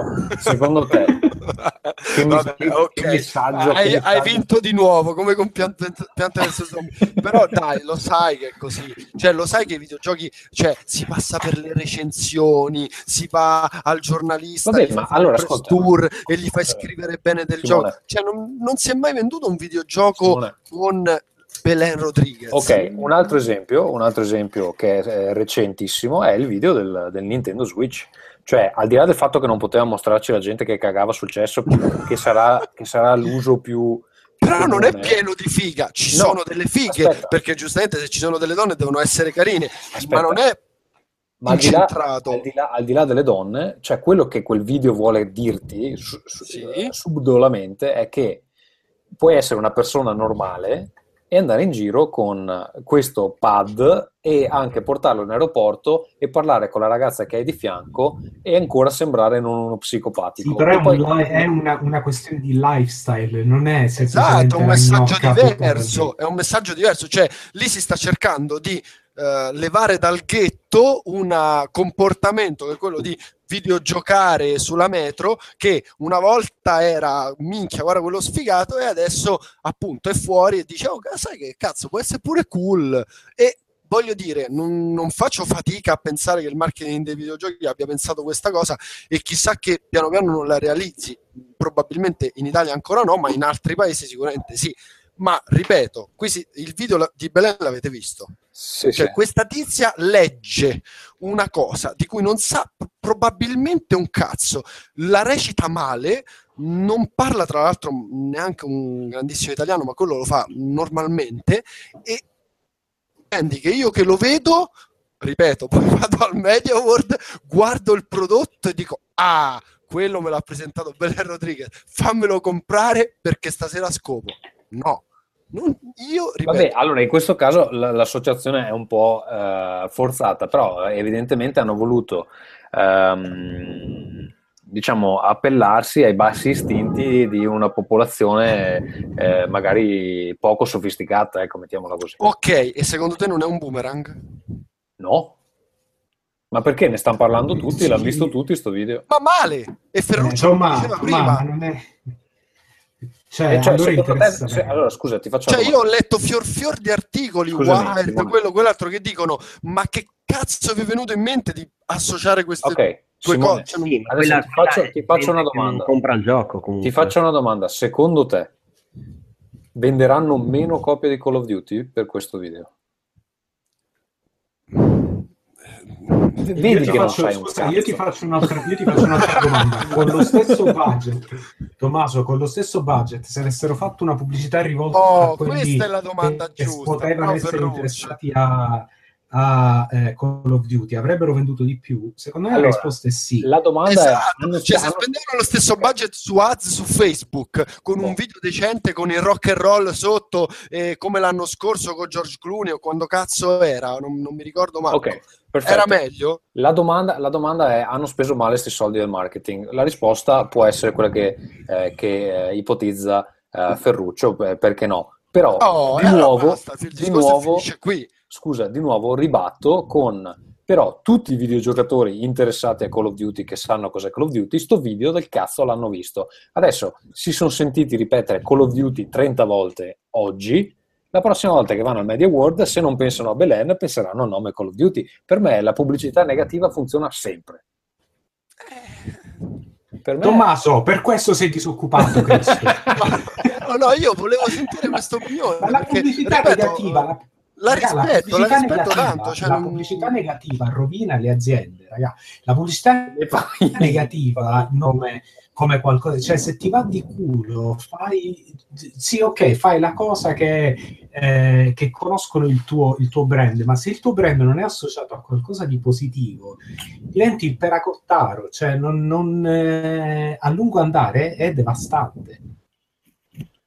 Non è, non è una strategia, è, è se c'è, se- guarda, Va se gestita, con, funzionasse- va gestita ma è con difficoltà. No, ragazzi, scusate, se, se funzionasse, se funzionasse, voi vedreste pubblicità in cui la gente, pubblicità della Coca-Cola in cui la gente si infila le bottiglie di Coca-Cola in culo, perché se, se vendesse di più... Poi rimettere, rimettere la catena di montaggio e ti dici chissà che non sia la tua la fortunata, presto. Esatto. al, al posto del Ah, con nome che c'è il nome del culo in cui è non è male Guarda che Questo idea, altro che Belen. Activision chiama, chiama Activision. No, ho capito, cioè se queste cose vendessero le vedreste ovunque e invece c'è un motivo per cui le, cioè, le aziende sono ripeto, molto attente Tommaso tornando alla tua domanda se io avevo mezzo dubbio di comprare Call of Duty o no Ah, se io avessi Sì. avuto mezzo dubbio di comprare Call of Duty o no cioè dopo questa cosa dico cazzo non glieli do i miei soldi li do a Battlefield 1 perché mm, no no no no. Ok però sono io chiaramente non faccio mercato e non è quelli a cui questo video si riferisce perché il punto è capire questo. Se questo video intercetta una fetta di utenza che non è interessata a Call of Duty ma a Belen.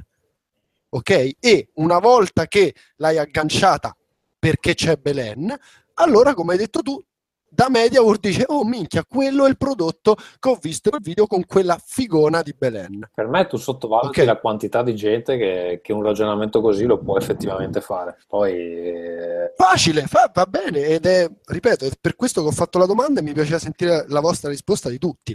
Io, ripeto, penso che sia un boomerang eh, perché ne ho sentito parlare solo male ovunque in tutti i siti specializzati e i siti specializzati, da quello che io mi ricordo, fanno vendere i prodotti in questo mercato qua.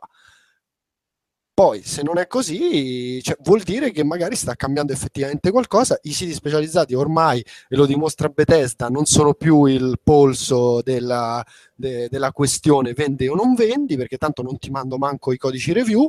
Eh, il punto è far parlare gli youtuber, dare della Guardian in anteprima mondiale a PewDiePie e, e vai così. Ma però, ripeto, PewDiePie è dignitoso. Mo, so che voi lo odiate e questo è secondario. Io lo seguo ehm, e, e- e trovo che sia comunque sia mh, a spanne avanti rispetto a qualunque youtuber italiano. E il video che ha fatto su The Last Guardian è proprio godibile, ok?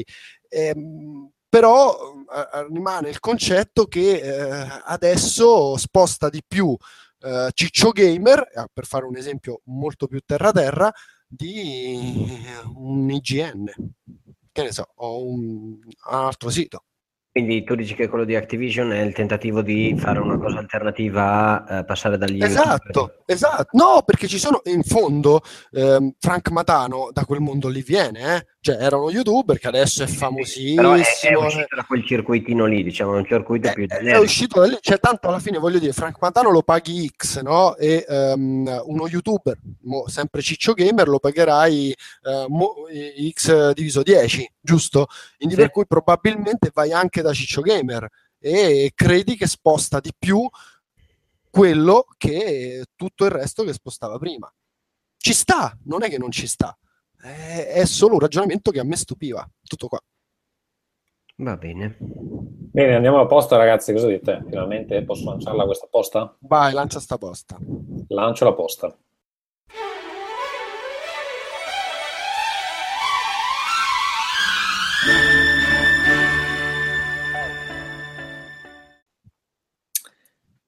Ho lanciato la posta. Allora, ci scrive Michele Celox Celotti. Dice, pregiatissima redazione di Rincast. Alla cortese attenzione del caro leader Tommaso Gazzo De Benedetti, anche lui sbaglia il mio cognome.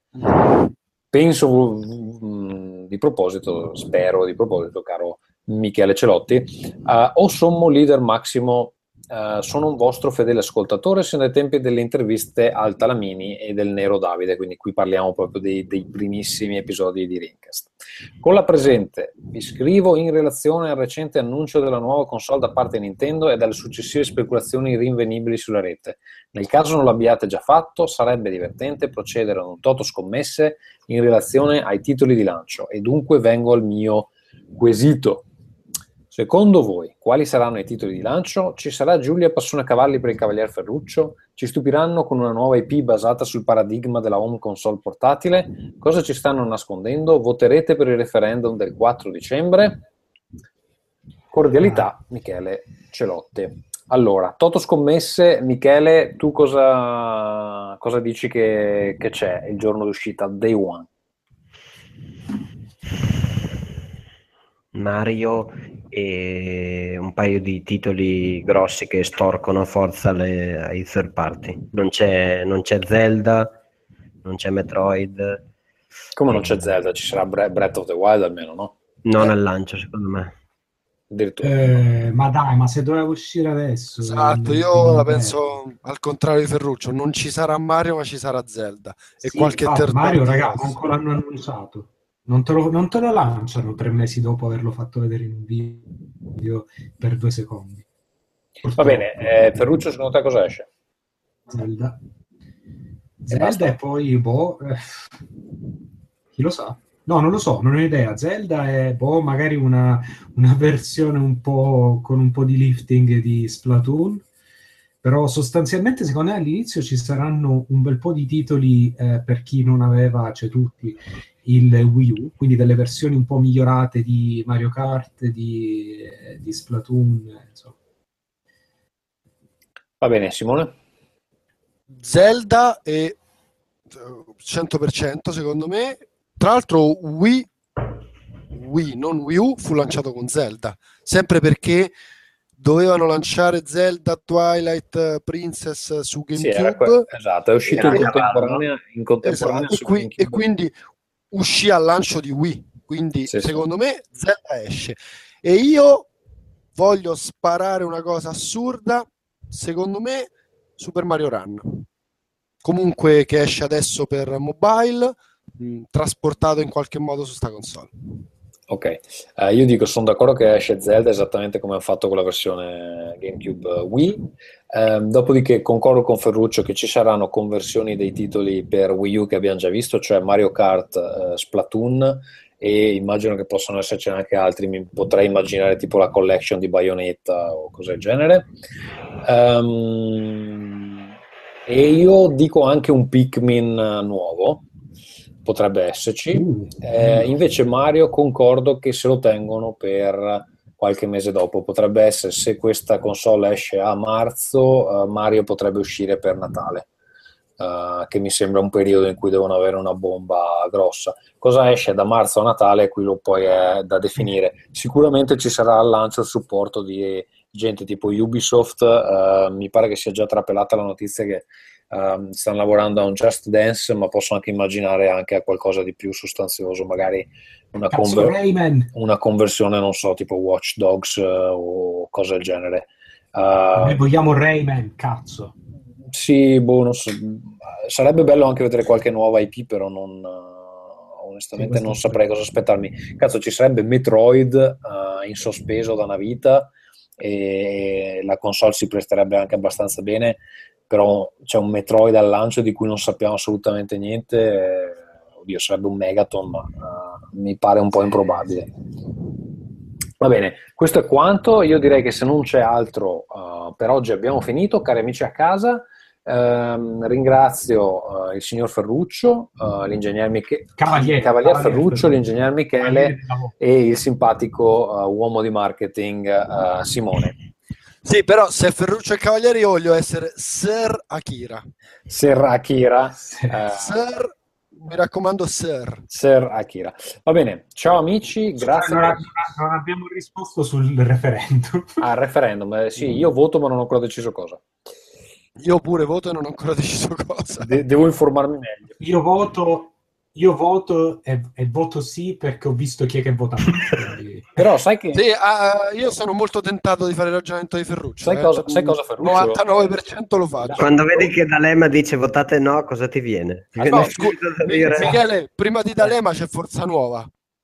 Ah, Attenzio- beh, attenzione. mancano gli abitanti di Gorino e poi abbiamo fatto. Ragazzi, ragazzi, che vota sì abbiamo l'UDC e Verdini. Quindi io qualche dubbio me lo farei venire un po', eh. Ma l'UDC esiste anche, mamma mia, È, è dura eh, stavolta. No, si- ragazzi, siamo messi male. Cioè, Secondo me è veramente messi veramente, veramente male. Quasi come gli americani. Secondo Eh, me sono messi Oh, peggio mamma. loro, ma di poco. Ecco, la prossima... il Vero ragazzi, alla prossima puntata saluteremo il presidente Trump. Esatto, se la prossima puntata non esce, probabilmente è per la guerra nucleare eh, causata da Trump. Tra l'altro, eh, come vi dicevo prima, eh, Putin adesso ha questi bellissimi eh, missili Satan numero 2 che mi, Satan. mi dice, mi dice Giacomo Talamini di eh, Hive Divisions, appunto quelli di Battlefield che dicevamo prima, che eh, esistono in realtà dei missili molto più belli che hanno i russi, eh, ad esempio uno che si chiama Status 6, che in pratica dice, cito testualmente, un grosso siluro intercontinentale che ha lo scopo di disperdere particelle di cobalto lungo migliaia di chilometri di costa, distruggendo completamente la biosfera marina e facendo sì che praticamente tutto ciò che inter- interagisce con la food chain ittica, uomo compreso, muoia per radiazioni entro poche settimane. Questa è una bellissima arma che verrà lanciata dalla Russia non appena gli Stati Uniti minaccino oppure lancino le loro cazzo di testate nucleari. Quindi, Questo è il coso, questo, questo missile in codice si chiama anche Outcast. esatto. Quindi, scusa, Alla fine della fiera ci tocca tifare Trump, che è amico di Putin. Sì, sì, praticamente perché... Cristo, cioè una roba peggio di Belen. Esatto, peggio di Belen. Va bene ragazzi, ciao, buona serata, buonanotte e eh, alla prossima puntata. Hail Trump.